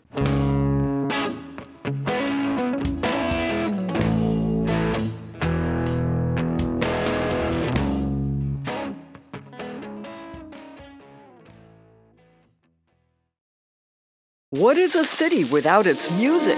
The legacy of the New York Philharmonic is incredible. Nearly two centuries of history. That's a lot of music and a lot of stories. I was sitting on stage for the very first time thinking, I can't quite believe this is happening.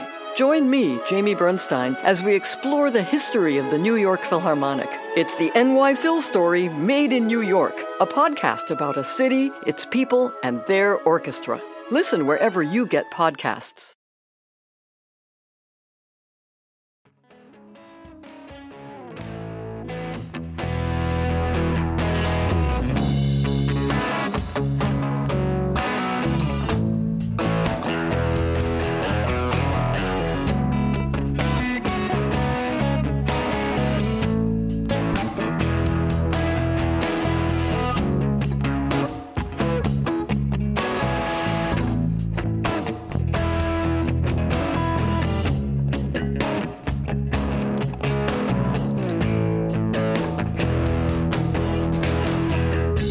All right, let's get into it. We're talking about John Mayer, where the light is, Yeah, it's only a two banger, but it's a it's a three setter. three setter, and again, in a way, it's like a greatest hits record. I mean, there's, it's not a greatest hits record in the sense of having all of the big John Mayer songs, but it does, I think, give you a sense of the range of John Mayer from this period in his career. Again, like the first six years, the most successful uh, period of his career, recorded in December of 2007. Um, we're going to break this up into sets here. We're going to talk about the acoustic set, which begins disc one. And I don't know if we want to go through every song here, but uh, one thing I want to ask you about 1st and maybe we can go backwards from this. Because like when I picked this album out, one of the things I was really excited for you to hear was was the cover of Free Fallin', Yeah, the Tom Petty song. And I I first heard this album a few years ago, and I didn't know that John Mayer had covered Free Fallin'. Of course, I'm a big Tom Petty fan. right. I you know Full Moon Fever. Uh, I've heard that record a million times. Of course, Free Fallin' is the first song on that record. That song means a lot to me. Tom Petty means a lot to me, even though that song is maybe overexposed. I don't care. I think it's a great song. It's, it de- it deserves to be overexposed. So I didn't realize this. This to me is incredible. Even though like I was surprised by this, but then I wasn't surprised. Like I understand why this is the case. But like if you go on Spotify, you'll see that John Mayer's cover of Free Fallin' has been streamed more than 445 million times. Yeah. It is I I think it's his most popular song on Spotify. Like Your Body's a Wonderland is around the same amount, but uh, I think the Free Fallin' cover it's either the most popular or it's among the most popular. Yeah, it looks. I have it here. It looks like New Light from Sob Rock has actually beat it out. But Right. It's sort of a recency bias. Yeah. Yeah, and I think that was probably on a playlist. I feel like that's like a playlist But thing. yeah, you're right. It's right around. Your Body is a Wonderland's at 438 million. So the Tom Petty version has 477 million. So about 30 million more. Yeah. The- you know, Barely beating it out. Yeah. barely beating out. It's like neck and neck. yeah. And and I think I understand why because if you listen to the Tom Petty song, it is a song that on one hand it has a very uplifting chorus that everyone can sing along with, Mm-hmm. but like the, the the overall sentiment of the song is is pretty melancholy. You know, there's a sense of loss in that song. Mm-hmm. You know, the guy's talking about this girl that he once loved and he uh you know screwed it up and now he's thinking about it in this sort of wistful way. And the John Mayer version instead of putting the focus on the chorus, it's about it, it kind of like s- slowly rises up and it has this big ending, like a Coldplay song, really. And it feels like a more romantic song when he sings it. Mm-hmm. Yeah, So I can see people preferring to put that on a playlist if if, if it's for their girlfriend or something. Uh, you know, like he he turns it into a John Mayer song, basically right. um, and I kind of like it for that reason. You know, I, I I actually don't hate his cover. I like that he made it his own. Uh, and I guess in the same, you know, it, it reminds me of that Ryan Adams cover of Wonderwall. I think it's a similar type thing Ah, where you yeah. turn you turn like this anthemic song into like a kind of like a pretty ballad. But I don't know. What did you think of this cover? I mean, I know you had me set up to like absolutely despise this, um, but I didn't. Uh, and I think, I think it's a good version. And I think one of John Mayer's strengths is that he is a very good cover artist. Uh, you know, I, I I listened to this record. One of the my missions listening to it was, you know, even though we hadn't heard of the Dead at the time, uh, and this is all sort of you know looking back at this from the future uh, you know what what on this album would you know foreshadow the fact that he would you know assume the role of Jerry Garcia in the Grateful Dead. Um, and there's not really much at all. but the one thing, you know, in sort of a general sense, I would give him is that you know there's a number of covers on here, and I think he plays them all very well, and does a pretty good job of, as you say, mayorizing it slightly. Like he's not doing a dramatic rearrangement of the song or anything other than it being, you know, acoustic and spare instead of a big Jeff Lynne uh, widescreen blown out production. Um, yeah, I mean it's fine. I mean, I, I it, I, I think he does it very well, and I, I, I totally agree that I can see why people would you know sort of playlist this version. I don't like it as much as the Tom Petty version, of course, but I've spent 30 Of years with the. Tom Petty version. The thing that, and I, I tried to put a, you know, a finger on what I prefer, and I think it's that, you know, Tom Petty, I think it comes down to the voice, and this is where we're going to bring up the mayor voice, I guess. You know, Tom Petty is not a very, you know, his singing is, I like his voice, but he's not, you know, a great singer by any means. And part of what's so good about Free Fallin' is that, and about that chorus, is that it's Tom Petty going outside of his range. And that's what gives that song that sort of like desperate feeling that you're talking about. Uh, and it's really beautiful. Uh, John Mayer kind of sticks to his Mayer voice, right? Like he sings it very much. Uh, it, uh, that's what kind of gives it the more like downer vibes, or I, I would say. Uh, Yeah. he, he doesn't, it doesn't have that like wild, free abandon that the, the Tom Petty version does. And it makes it smaller and I think a little less satisfying in a lot of ways. Yeah, I mean, I think Mayer has like an ingratiation, or you know, he's very ingratiating in his vocals, like, or he's trying to be ingratiating, which I think can be off-putting for mm-hmm. people. yeah. there's something I think maybe a little too like, you know, he's trying to be emotional here, whereas I think Petty, like you were saying, like there's that thing in the chorus where he's pushing his voice a little bit, mm-hmm. and you feel like that you know the strain in the voice is where the emotional quality is Exactly. and but on the verses it is like he's more laconic you know which is like that great kind of tom petty thing like he's he's the stoner dude relating he's talking about the vampires on Yeah. you know ventura boulevard and, and that whole thing and it's great like and he paints the images so well Right. um and it doesn't that that that's the danger of John Mayer being such a good cover artist and putting you know pretty good covers on this record is I don't think he's a very good songwriter. Uh, like I really feel like that's his weak point. He's a great guitarist. I don't think anybody can argue with the fact that technically he is a really excellent guitarist. Uh, he's got a lot going for him, sort of stylistically, even though he's kind of like casting on a lot, of different directions. Like I think he lands on some good sounds sometimes but he's putting Free Fallin' two songs after a song called In Your Atmosphere. And it has a little parentheticals LA song. It's his song about how he doesn't want to go to LA anymore. Free Fallin' is like a, a great Los Angeles song, but you know, written by somebody who grew up in Florida, right? Didn't Tom Petty grow up in Yeah. Florida? Uh, Yeah. and, and it has like the most cliched like LA things that it's name dropping. Uh, you know, you know, Mulholland, Ventura Boulevard, all this stuff. But it's great. It's like it's like so like it's just like a perfect like shorthand for this very. He's sketching out this very rich short story in like you know the most sparing language and the most like obvious signposts.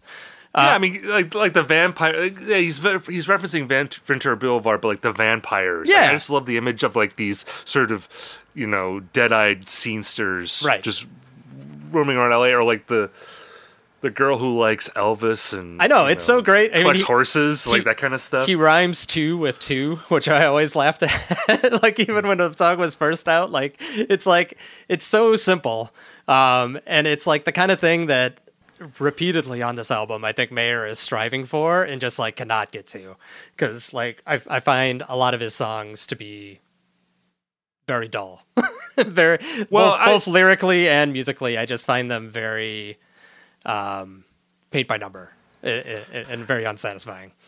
Well, I'll say like you know, and again, we don't have to walk through every song because I feel like, especially when we get to the second disc, it's going to get a little repetitive. Right. But you know, one thing about this acoustic set is that he opens with the song "Neon," which is like one of the early John Mayer songs, and I've got to say, you know, I, I totally hear you on some of the lyrical uh, lapses that he has. I'm really listening to John Mayer because I enjoy his guitar playing and when he is using his music, using his songs as a, as a showcase for that, that tends to be like where I respond the best. And I think Neon is an example of him actually coming up with, with like a pretty cool riff. And that Yeah, I like that riff a lot, I, I yeah. like right, and uh, and that song in a way like it's like a more technical version of like a Grateful Dead song, but like I can understand hearing that it being at least in the same like solar system as the Grateful Dead. You know, like you know, like uh, uh, people that would have been in their orbit, like a like a Leo Kottke or like a Pat Metheny or something. Well, yeah, that was the joke I made in the notes. Is like before the actual song "Neon" starts, there's just like a minute of acoustic guitar soloing, and uh, with with no singing or anything. It's just him sort of freestyling on acoustic guitar, and it to me it sounded like a John Fahey record. like, and I was like, hey, maybe I'm gonna like this. I can kind of get down with some of this like American primitive stuff. Uh, and then he goes into, you know, the Neon song, which I actually didn't mind. And it's like I looked, you know, I went back. I'm, I, I did my research, Steve. I went back. I listened to the original EP version of Neon, which was acoustic, and then the Room for Squares version of Neon, which is electric. Um, I think he was kind of onto something. I- Like the really, this is like I think the oldest song in the entire set. Uh, and you know, I like this song. Like, uh, like I, I just got through talking about all the reasons I don't like his songwriting, but I thought this one was. I mean, the the central metaphor is kind of clever, uh, also a little icky, but he does that a lot too. Um, but it's got a cool riff. It's got like I don't know. It, it it moved in a way that I thought a lot of his more recent at the time material uh, didn't really have much going for it.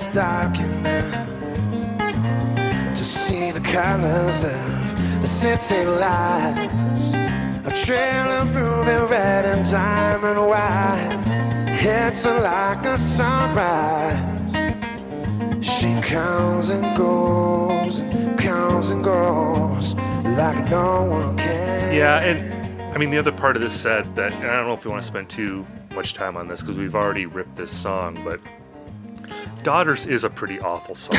Eh, and, and again, like I'm like and you and you've been very fair to Mayer so far. I am more of like the Mayer defender here, mm-hmm. but th- this to me is John Mayer at his worst, where you really feel again the smarminess of this song, where it's about uh, you know like mothers be good to your daughters and Well, it's more. I mean, it's about more about fathers being good to their daughters. Like, Well, and that's what right. makes it even grosser. I think it's like. I don't know. He had some like VH1 storytelling quote I found where he's like, "It's about all the broken women I've dated whose like dads weren't good to them, and so they're they're impossible to fix." And I'm just like, "Ah, dude, this ah, you are the worst." yeah, you're just thinking about this guy, and like, look, I'm not judgmental. Like, you know, Yeah. he was a he, he was like 30 years old. He was single. Yeah. he's a rock star. You know, all the things that happen to people in that situation. You know, right? Good for you. But then to write a song like that, it's like okay, like you're like a you know you're a ladies' man Yeah. guy, and now you're talking about daughters. I don't know. It's it's just gross. And Steve, but it won the Grammy Song of the Year. I know it's that's crazy. Um, Again, the Grammys, Grammys like uh, one of the great institutions, right out there. They're never wrong. Um, I, I I wanted to know, and maybe I don't know if you know this or not, but uh, so it's it, given that this is sort of a career retrospective. Are you surprised that he didn't play "Your Body Is a Wonderland"? And no, I'm not. Has I- he I like, like disowned it? Is it like creep for him, where he just like rarely plays it, and everybody goes crazy when he does, but he mostly wants I to mean, pretend I- it doesn't exist? Yeah, I mean, I think it's one of those songs that has become a punchline, and I'm sure he's aware of that. Maybe he doesn't. Maybe he's sick of it himself. Um, I mean, that's another just like peak smarm moment for for Mayer. So, you know, especially when he got into the more you know guitar hero era. You know, I'm sure he was like, I'd rather play every day.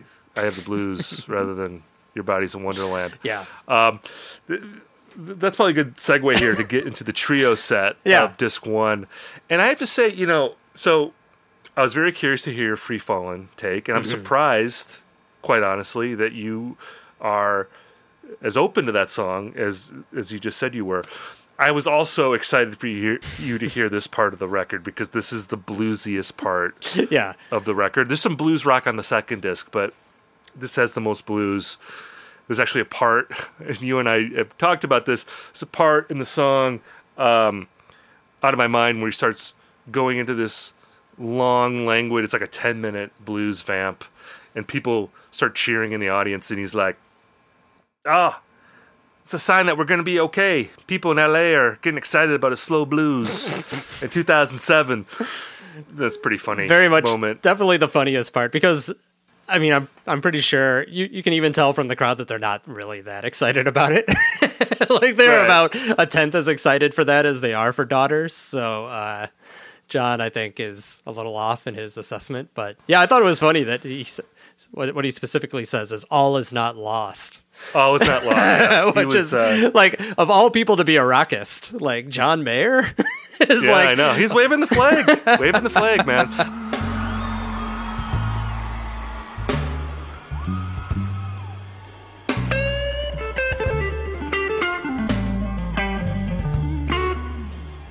Let me first say how wonderful it feels to know that it's 2007 and we just launched into a slow blues and 7,000 people in LA went nuts. All is not lost. But I, I, I will say honestly that like this is my favorite part of the record, and and and I and, and I said this before that I really like the John Mayer trio stuff. I, I I like power trios.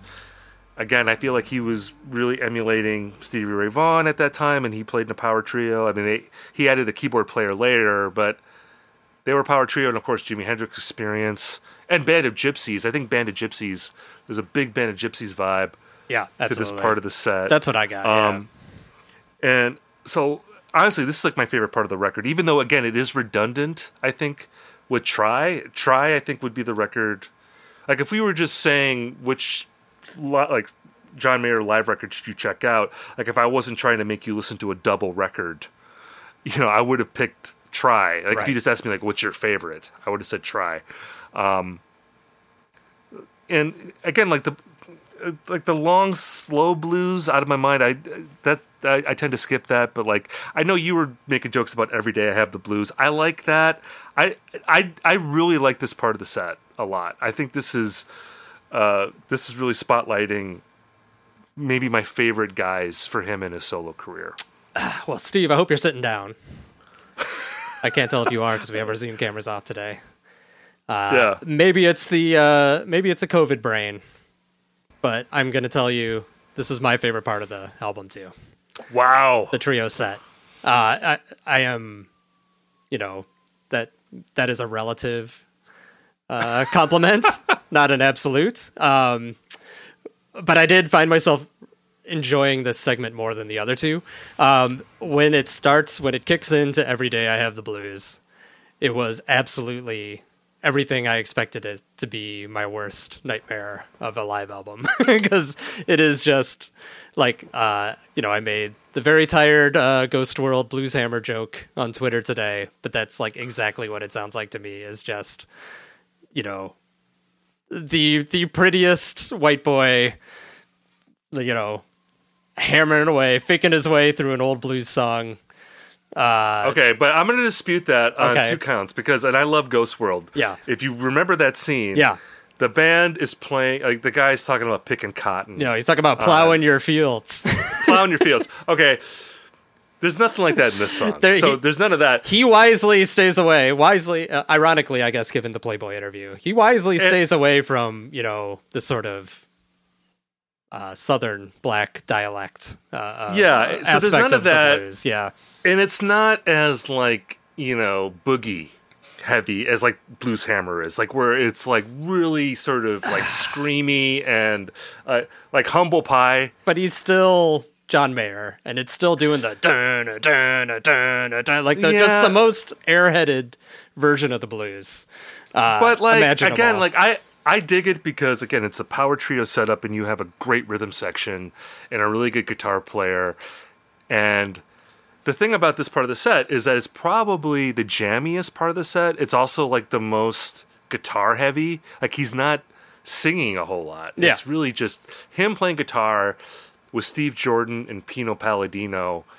And they sound really good. Well, that's together. the thing. I mean, and that I mean that's that's what I'm getting to is like it gets better from there. like every day I have the blues is my nightmare for four minutes, and then when they reprise it, of course, at the end, just to stick it in me one more time. Uh, but almost all the stuff in between, I actually really enjoyed, and it's because I mean, Pino Palladino and Steve Jordan are great, uh, and they bring the best out of John Mayer too. Like he is playing. I noted. Uh, it, it, it seemed to me like he was playing more out of the box here, right? Like he's playing noisier solos. He's playing more interesting guitar than I think he tends to do. I mean, a lot. He wrote a lot of these songs still. I mean, there's a couple covers in here, but it's still like I know he wrote some of them collaboratively with Jordan and Palladino. Um, I don't know. It just seems like he is feels a lot more free in this set than he does in the other two sets.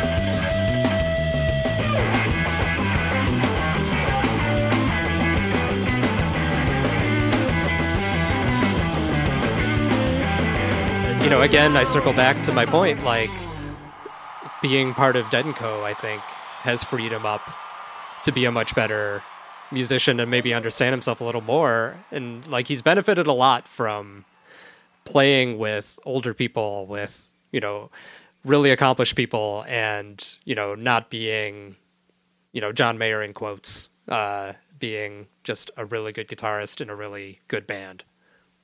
Yeah, I mean, and we, we keep hitting on this, and it's pretty clear that like you and I, like if we're gonna do the good points of what we like about John Mayer, it really begins and ends with his guitar playing. Mm-hmm.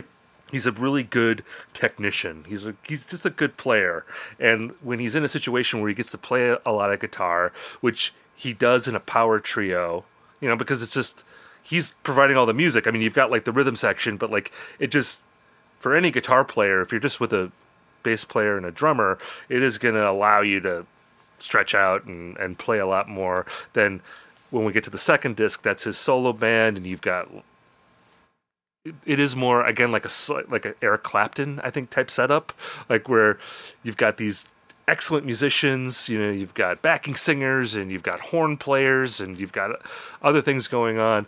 Here, it's pretty stripped down. It's only up to him to play. You know, one thing we didn't talk about earlier was that as I think Mayer was woodshedding, getting ready for Dead and Company to launch after Fare Thee Well in, t- in 2015, because I, I think him and Weir had already talked about Mayer joining Dead and Co. after Fare Thee Well happened. Like he was learning songs at that summer already. And you found this clip that uh, Mayer played with, with Phil and Friends Yeah, at Phil's restaurant. at Phil's restaurant in June of 2015, and they did like a straight up replication of the Cornell show, like down to like the stage pattern, right. which is kind of creepy. but I thought it was interesting in that show that like there were three guitarists on stage, including Mayer, and Mayer was the only one who didn't sing Yeah. at that at that show. I think that was around the time you might have been having his like vocal cord issues too, which I learned about in my extensive research. that he couldn't sing for a while. Um, but uh, yeah, I mean, it, people should look up that video, especially in light of where he is now with Dead and Company, because I found it very charming how out of place John Mayer is in that set. I mean, he, other than Phil, he's playing with a bunch of nobodies. Like I think Scott Metzger's up there was the only other name I recognized who's in J Rad. Um, was J Rad going yet in 2015? I 2015? don't think, so. If, no, they no they were they were going. if they I were, it was just like they were playing, a, you know, a show here and there. It wasn't like a full time thing. I remember the only time they played Minneapolis so far was in 2015. and It was right before I moved here. Mm-hmm. So they played First Avenue, I think, and probably no one showed up, and that, that's why they haven't been back. Which is sad. I, I want to see J Rad. I've not Yeah. seen them yet. But, but as you mentioned, there's two other guitarists who clearly play the Grateful Dead all the time, and they do all the singing. And John is just like he's in the middle of the stage, but he's clearly just trying to like keep up. like he is like, uh, I think just learning the material. He's not singing. He is having a blast. It looks like, but he is not the band leader at all. Like he is just a sideman. Uh, and then th- I I didn't watch the whole show, but I watched the Scarlet Fire, of course. Um, and they're they they all take turns taking guitar solos. Basically, they take turns being Jerry. Uh, and it gets to the end of Fire on the Mountain, uh, and John Mayer takes the last guitar solo, and he plays this like really over the top blues rock guitar solo. It, it's like it's right out of this like trio set, uh, and it sounds totally wrong for Fire on the Mountain. But at the same time, it, it, it kind of sounds great because I've heard so many versions of Fire on the Mountain. I know exactly what it's what everybody's going to do with it, whether it's Jerry or whether it's like a dead tribute type of thing. Uh, and it's just like, hey, this guy can actually bring something new to this, and he's doing it because I think he's just so at that time so new to the dead, and so uh, just still learning like what people expect. Uh, so I actually I, I found myself really liking him more having watched that because it was so endearing to see him as like a fish out of water in that in those circumstances.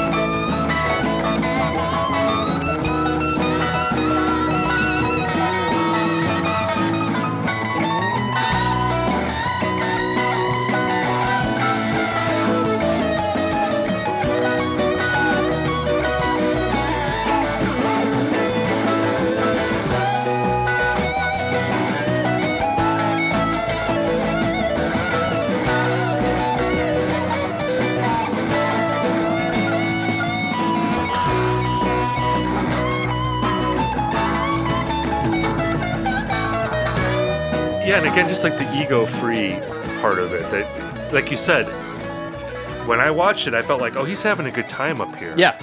But he's also deferring to these other guitar players who are great guitar players, but they're nowhere near as accomplished or as Famous, yeah. famous as as John Mayer. Um, and I don't know. I, I'm sure this hadn't happened yet. Like, because I because I I read this. There was a there was a Guitar World feature on like how John Mayer had a guitar built specifically for Dead and Co. That so he could get the tone that Jerry has, and it's like and and, and just like all the preamps that he's using and like all the gadgetry, very much modeled on what Jerry did, and for people out there who are like, I don't want to listen to a John Mayer uh, solo live record, it is interesting to compare his tone here to like what he gets with the Dead because it is pretty different, and it, it shows. That, and again, you you can you can look at this either way. That this is you can compliment John Mayer and you can criticize him for this. That like he is so uh, you know willing to uh, emulate this guy who died you know over 25 years ago and it's great because that's what people want but then it's also like to go back to the question you asked before like who is john mayer Right. and like would it be better to have a player who would maybe assert more of their personality like we've talked about trey Yeah. he playing at Fare Thee Well, and he was great. But he would have asserted more of his personality. He's a strong. He's a band leader himself. He's got a very distinctive personality musically. Um, but you know that's not what Dead and Company is. Dead and Company is a. And I say this with love because I've enjoyed seeing them, but they're a cover band, Right. Right? Mm-hmm. I mean, they're they're covering the Dead. They're not doing new music. They they jam really well, but you know they're not a creative band in in the sense of creating new music together or changing what the Dead is, Right. Like moving it in a different direction. Like they are emulating or they're they're carry you know they're doing what they do and what they've done in the past. There's nothing. There's no new direction that they're seeking to go in. Yeah. But what I do think, when I mentioned earlier at the top that I think John Mayer has definitely progressed within Dead and Company over these seven years, what I heard from them early on, uh, he was very much trying to do a Jerry impression. So, like, I think as he got into the Dead and Company thing, it was very much like, I need to sound like Jerry. I need to give the fans the, the the same vibes. I know there was a lot of criticism of him even playing certain licks that Jerry would play in certain songs and things like that.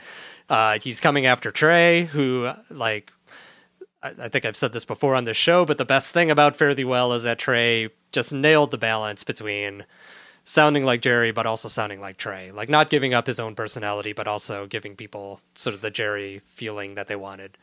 And it's taken John Mayer more time to get to that point, but I think he's gotten there. And I think, you know, that's what jumped out to me at the Wrigley Field show is like, even though John Mayer is kind of a chameleon figure as a guitar player and can sound like so many different guitar greats of rock past, like he is, I think, bringing his own flavor to Dead and Company now, even without playing his own songs. Like within the songs, like him and Clementi are kind of the most interesting part of Dead and Company because Oh, yeah. within that box, they're kind of forming their own language and having their own conversations that can be the most surprising part of those shows and the most. Well, we talked about that in our Dead and Company episode that it was like dudes rock between Yeah. John and Jeff at the Wrigley Field shows. Like they were just digging each other, and really like they were they were the MVPs Right. of those shows. And John Mayer, they I mean, were he's a he's a collaborator. Like I, I gotta hand it to him because he could be, you know, a total prima donna based on his commercial success and you know the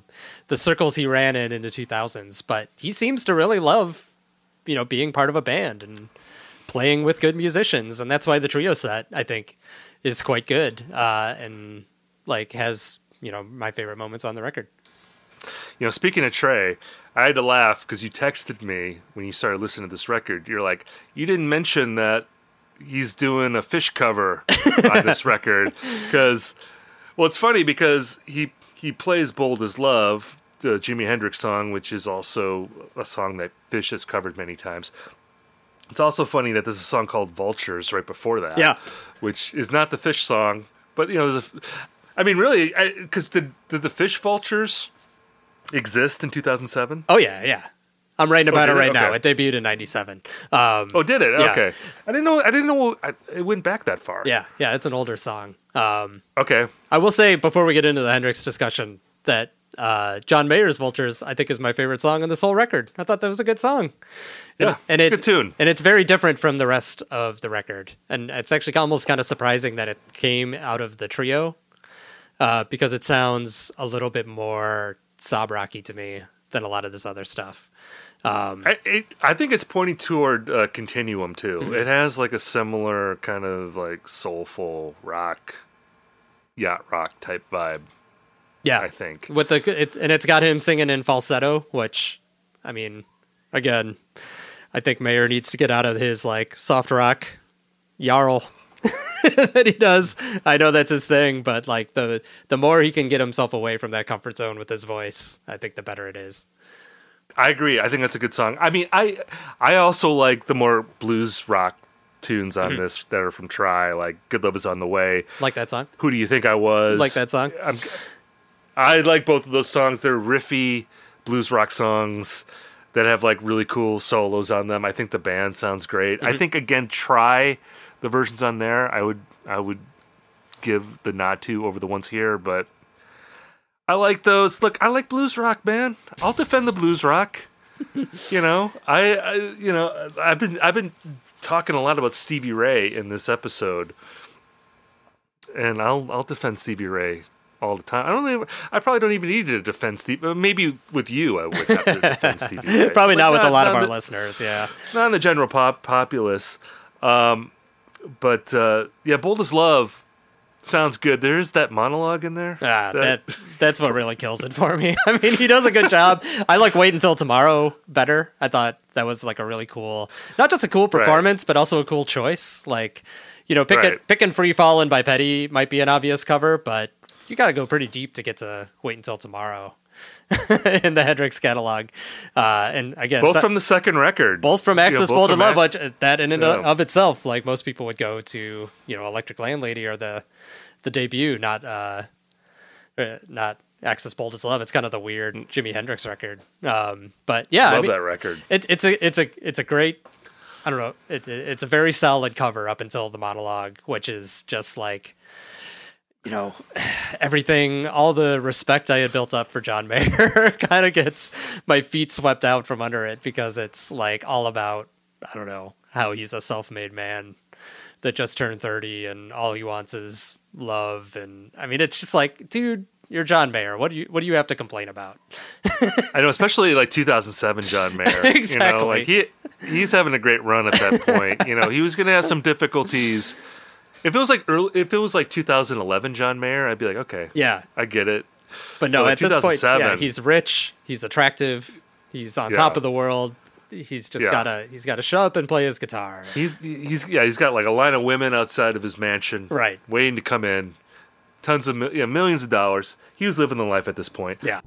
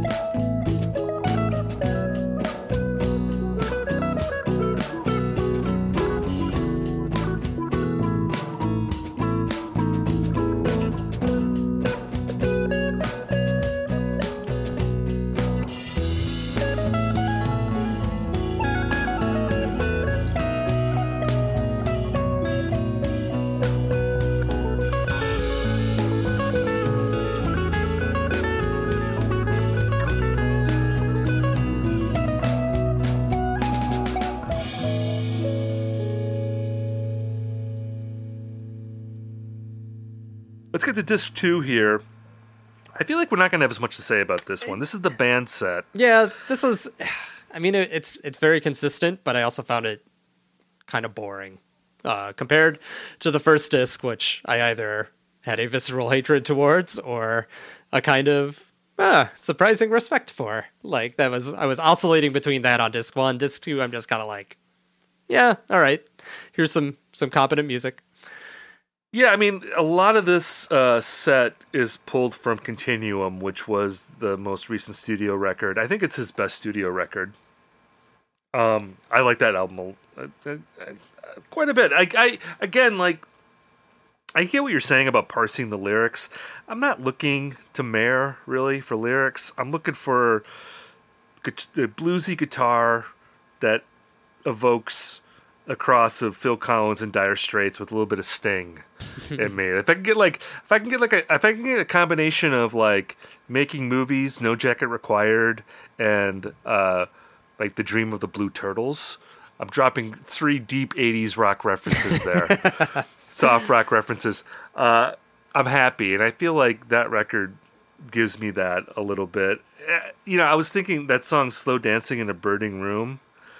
There's that line do you know what I'm talking about? He's, there's a line in that song that always makes me cringe, Uh, where he says, "You'll be a B word because you can." yeah, uh, that And I'm like, okay, ag- again, Yeah. another uh, strike against Yeah, it's Johnny like, Mayer's eh, uh, personal worldview and relationship to women. Yeah, yeah. I don't want to police lyrics too much. I, that's such a scoldy thing to do. But you know, again, if you're if you if you're looking for signs of the fall coming in about four years or three or four years after this, I feel like that song a little bit is pointing to him being like, okay, you're like, uh, you're punching above your weight here a little bit. You're gonna get knocked out with some of this stuff. right. Um, But uh, yeah, I, I mean, I don't know how deep we want to get into this disc. I feel like we've hit a lot of the points that we've talked about already here. I mean, I like the songs kind of towards the end. Gravity, I don't trust myself with loving you, and Belief. Those are all continuum songs. I think they're good. Why Georgia is like a uh, wa- was one of his big hits yeah, that was- from and uh, the first record. again, I found myself kind of enjoying the his really early songs in the same way as I like Neon on the first disc. Why Georgia's very Dave Matthews Band. Yeah, both of those are extremely Dave Matthews Band. I can totally see why he got that knock early on. I mean, the voice is a big thing, but also just that sort of jazz rock feel to it. But I don't know. I, I, I he had something there. I mean, it's a typical thing where he had a lot of time to write his first album and then had to follow it up, I guess. But like, you know, he's got some clever stuff in those songs that I don't know. The Continuum, and I listened to the Continuum studio record too.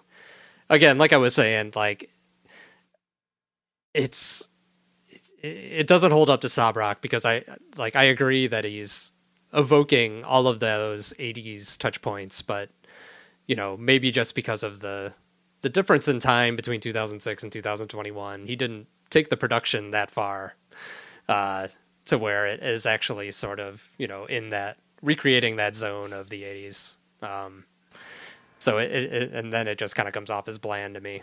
But yeah, I don't know. It's I feel bad for his regular band because the Palladino Jordan band is so good that I'm sure all these people are really good, but they're just like they're not as good as Well, those like, guys. eh, They're, they're more like you know, and again, we talked about Palladino and Steve Jordan being uh, studio musician ringers, but I feel like those guys also, especially Steve Jordan, he's played live a lot. I mean, eh, he's not just the, he's not just like a guy that plays uh, in sort of a sterile way. I mean, those guys I think have like a real sort of live chemistry that comes through. And this, I think his band on this record is really good too. Like Robbie McIntosh Yeah. was in his band at this point. Another big session who- guy, yeah. Yeah, who was in the Pretenders in the '80s. I always associate him with like Paul McCartney, Mm-hmm. like late '80s, like that "Flowers in the Dirt" era. Like that live record, I remember. Uh, like my dad had that record, so like I know his. He put out a live record called "Trippin' the Live Fantastic," which no one remembers, but I remember. I remember that like, name, yeah. I, but like I know that record and Flowers in the Dirt. I have warm feelings towards that record uh, from '89, uh, which is again it's like another like Robbie McIntosh is like he should have played on Sob Rock because he played on a lot of these '80s records that Mayer is uh, pointing to.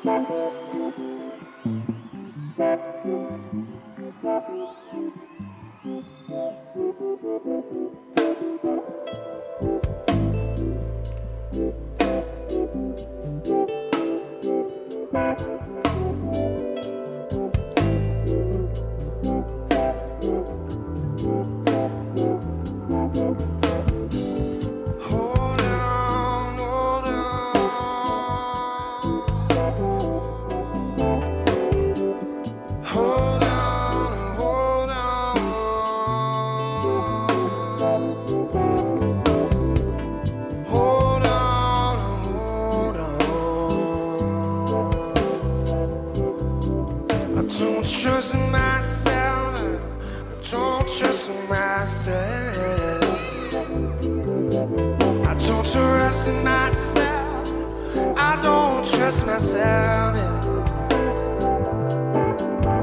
One thing I wanted to bring up, and I, th- I feel like I've brought this up in the past when we've talked about John Mayer, that I think you can make a comparison to Brent mm-hmm. Mydland. Yeah. And, Ma- and Mayer because Brent Mydland had a similar soft rock past in the 70s, and then he got into the Dead, and he was able to adapt to their improvisational style.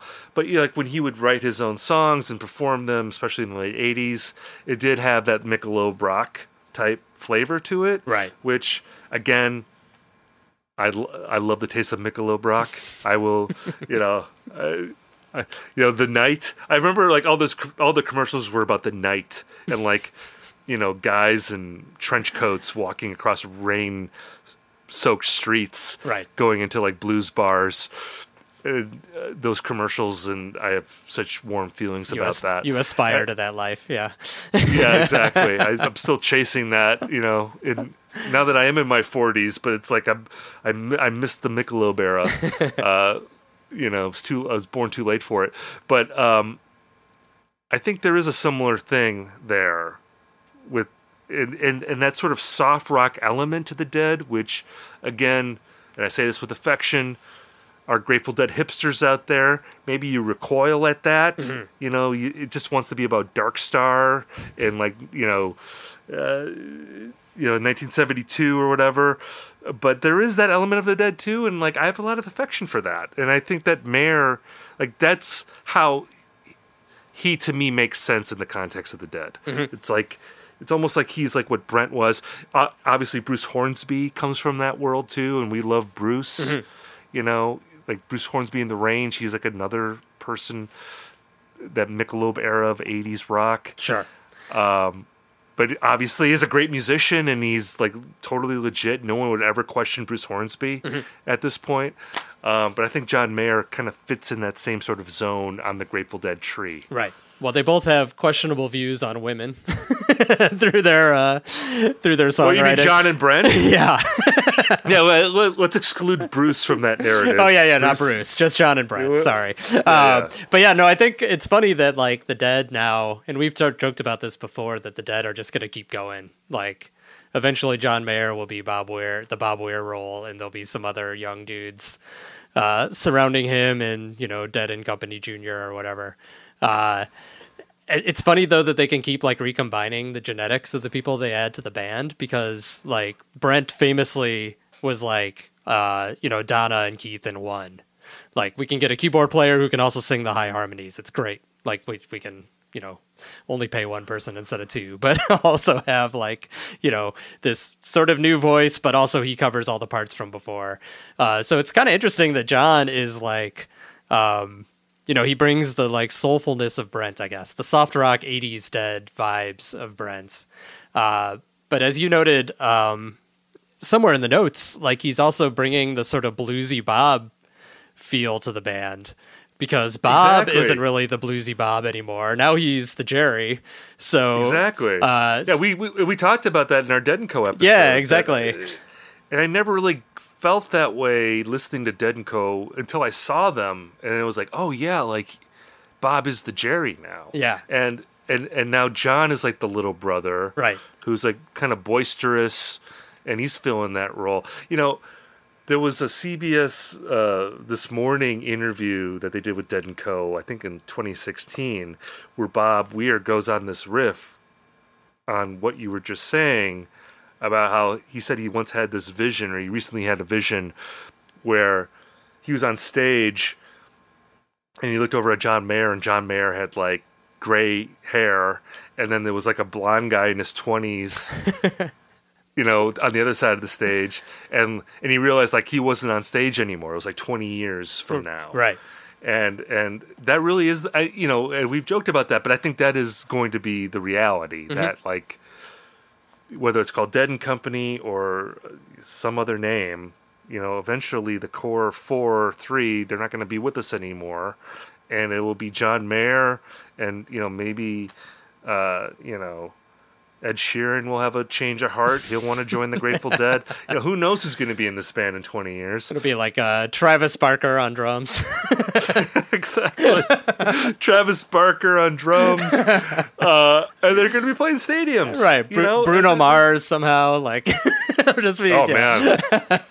man. yeah. and they and they and, and it seems like the members of the band like want it to be that way Right. and and it is again like this sense that like well this is like folk music. This is like blues music. It's these songs just are going to be played and kept alive in the same way you know people are playing uh, every day i have the blues Right. you know? Like they're going to be playing uh saint of circumstance. That's that, that's that's what they want. Yeah, and, it, and to to bring it full circle, that's that's really what I got out of this experience of diving into John Mayer and sort of seeing where he was at before you know he heard of the Dead and before he joined the Dead, and watching clips of him playing with Phil and playing with Dead and Company, and re- thinking back to the Wrigley Show is that like it kind of warms my heart that John Mayer found the Dead because I do think he's an incredibly talented person who was trying to figure out like his artistic direction, right?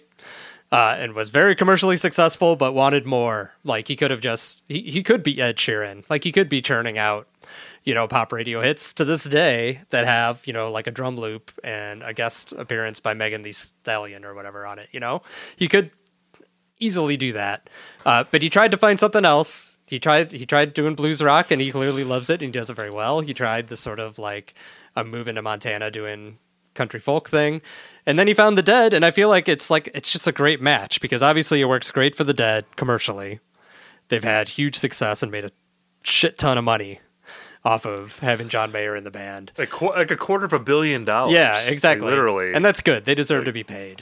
They've lost, they've made fortunes and lost fortunes more times than you can count. So I'm glad they will never uh, need money in their retirement whenever they eventually do retire.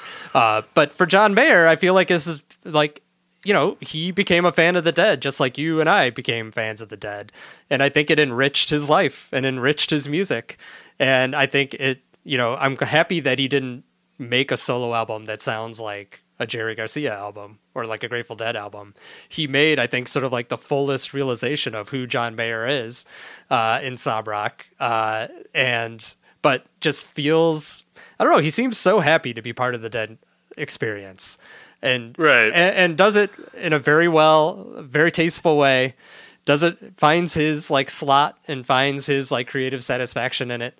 Uh, and I don't know. I just like I think as much as I'm not, I, I wasn't convinced to become a John Mayer fan by this album. I think it was like a really interesting snapshot of like you know what he was in 2007 and what he was going to be today and how the Grateful Dead sort of played a beneficial role for him. And, you know, that's a very cool thing. The Grateful Dead has has helped out a lot of people. So uh, that, Well, that that's you. where I landed here. And I'm, you know, maybe it's the COVID talking again. I was gonna Put say, an you, asterisk you're- on everything I've said the last two hours because I am, uh, you know, suffering from a, a pandemic. But uh, yeah, it was kind of a beautiful thing in the end. I thought I was happy with it. Speaking so warmly about John Mayer, you and your COVID racked brain, it's like it's a, such a it's a beautiful thing. But no, I, I, I'm with you. I mean, I think that if you look at this in a good faith kind of way, it look whether you like Dead and Co or not, you don't have to check it out. But it's it's kind of impossible to hate John Mayer in this context. He's just coming at it from like I think like a pretty pure place and a pretty deferential place. Yeah. And uh, again, it might not be your cup of tea, but it's like, can you really take a shot at another Grateful Dead fan? I mean, I think that's what he is. It's, it. I think it's clearly sincere, and uh, you know, millions of people have enjoyed this music in stadiums and arenas in the last, you know, since 2015. So, you know, that that's a good thing to see. So. Again, I thought I'd be torturing you with this. It seems like you came away though with Yeah. understanding and warmth and happiness. So I'm happy, slightly disappointed too. I could have sat here and you know played the blues hammer card for two hours, but nobody wants to hear that, and that's that's not fair. It's you know Well, some people probably want to hear it. some people probably would have enjoyed that. right. But anyway, so okay, so we're done with John Mayer now. Right. We're moving on. we did it. We delivered. We did it. Rob survived. He with trials and tribulations, health issues. Can't I- hold Rob back. Isolation. Uh, and he's gonna he's gonna be rewarded now with a four banger. Yeah. And Dick's and Dick's Picks thirty three, a four banger from nineteen seventy six. Yeah, I feel like uh, I am refueled for the home stretch here, right? Like we're in the the closing straightaway of the Dick's Picks series. We got four left, and uh, I'm really excited for this next one because we did 1976 uh, for Dick's Picks 20. I guess that's a couple seasons ago now, and I uh, Yeah. I really like that set. I really am fascinated by the Dead in '76. I think it's a really interesting era, and uh, yeah, I'm down for these shows. And I'm uh, after you know an overload of just you know masterpiece '70s Dead. Uh, taking a couple episodes off has been good. I'm ready to dive back into the '70s now. Well, I can't wait to hear John Mayer in 1976. uh, you know how he's playing was at that point. You know when he was when he wasn't even alive yet. He was like a fetus. I'm sure he was a very talented fetus Sure. in 1976. So I think that's going to be a great show. So thank you all for listening. Yes. This episode, 36 from the Vault. We'll be back with more actual Grateful Dead music. Thanks for for bearing with the John Mayer experience. We did it. Yes. We made it. We did it. And, we made uh, it. It was great. We love it. Good love is on the way. See you in two weeks.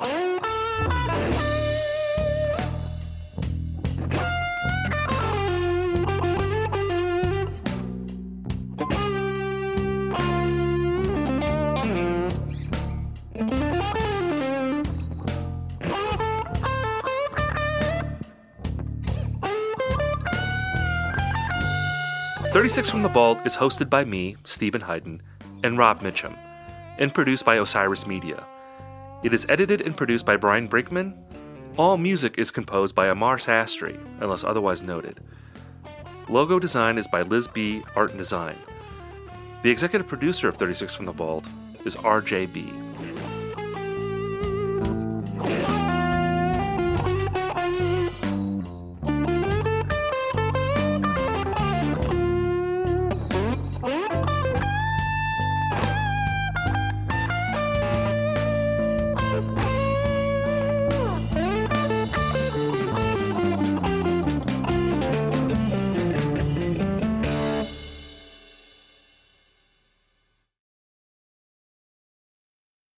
Osiris. Hey, this is Chris Swinney, formerly of the Ataris and currently host of That One Time on Tour, part of the Sound Talent Media Podcast Network. Have you ever wondered what it's really like on the road? The highs can be euphoric, but the lows can be crushing. Join me every week as I chat with industry pros about what it's like living out their wildest dream and, in some cases, their worst nightmare. Past guests of the show include members of NoFX, Pennywise, Bad Religion, and more. Listen and subscribe at soundtalentmedia.com. Welcome to us talking about our podcast for a minute. What's the name of that podcast? That's Axe to Grind, uh, and right now you're going to be getting a little, little taste of it, right down to the shaky microphone and all. and my name's Bob. And my name's Patrick, and usually we're joined by Tom. Tom's the best. Tom has a real grown up job that requires him to be at work, but we talk about decidedly not so grown up things like Hardcore music and things that people that like hardcore music tend to like. So that could be the latest shows, uh, revisiting classic material, talking about the new classics, um, all the little dorm room nonsense that you imagine from niche music podcast that, that you either love, want to love, or hate. Yeah, imagine all the emotions that you have towards a genre that that uh, has impacted your life, uh, and then condense them down to an hour to two hours a week. So triangulate your speakers. Think about jumping off the bed, singing along, dancing like an idiot, and listen to Axe Grind podcast.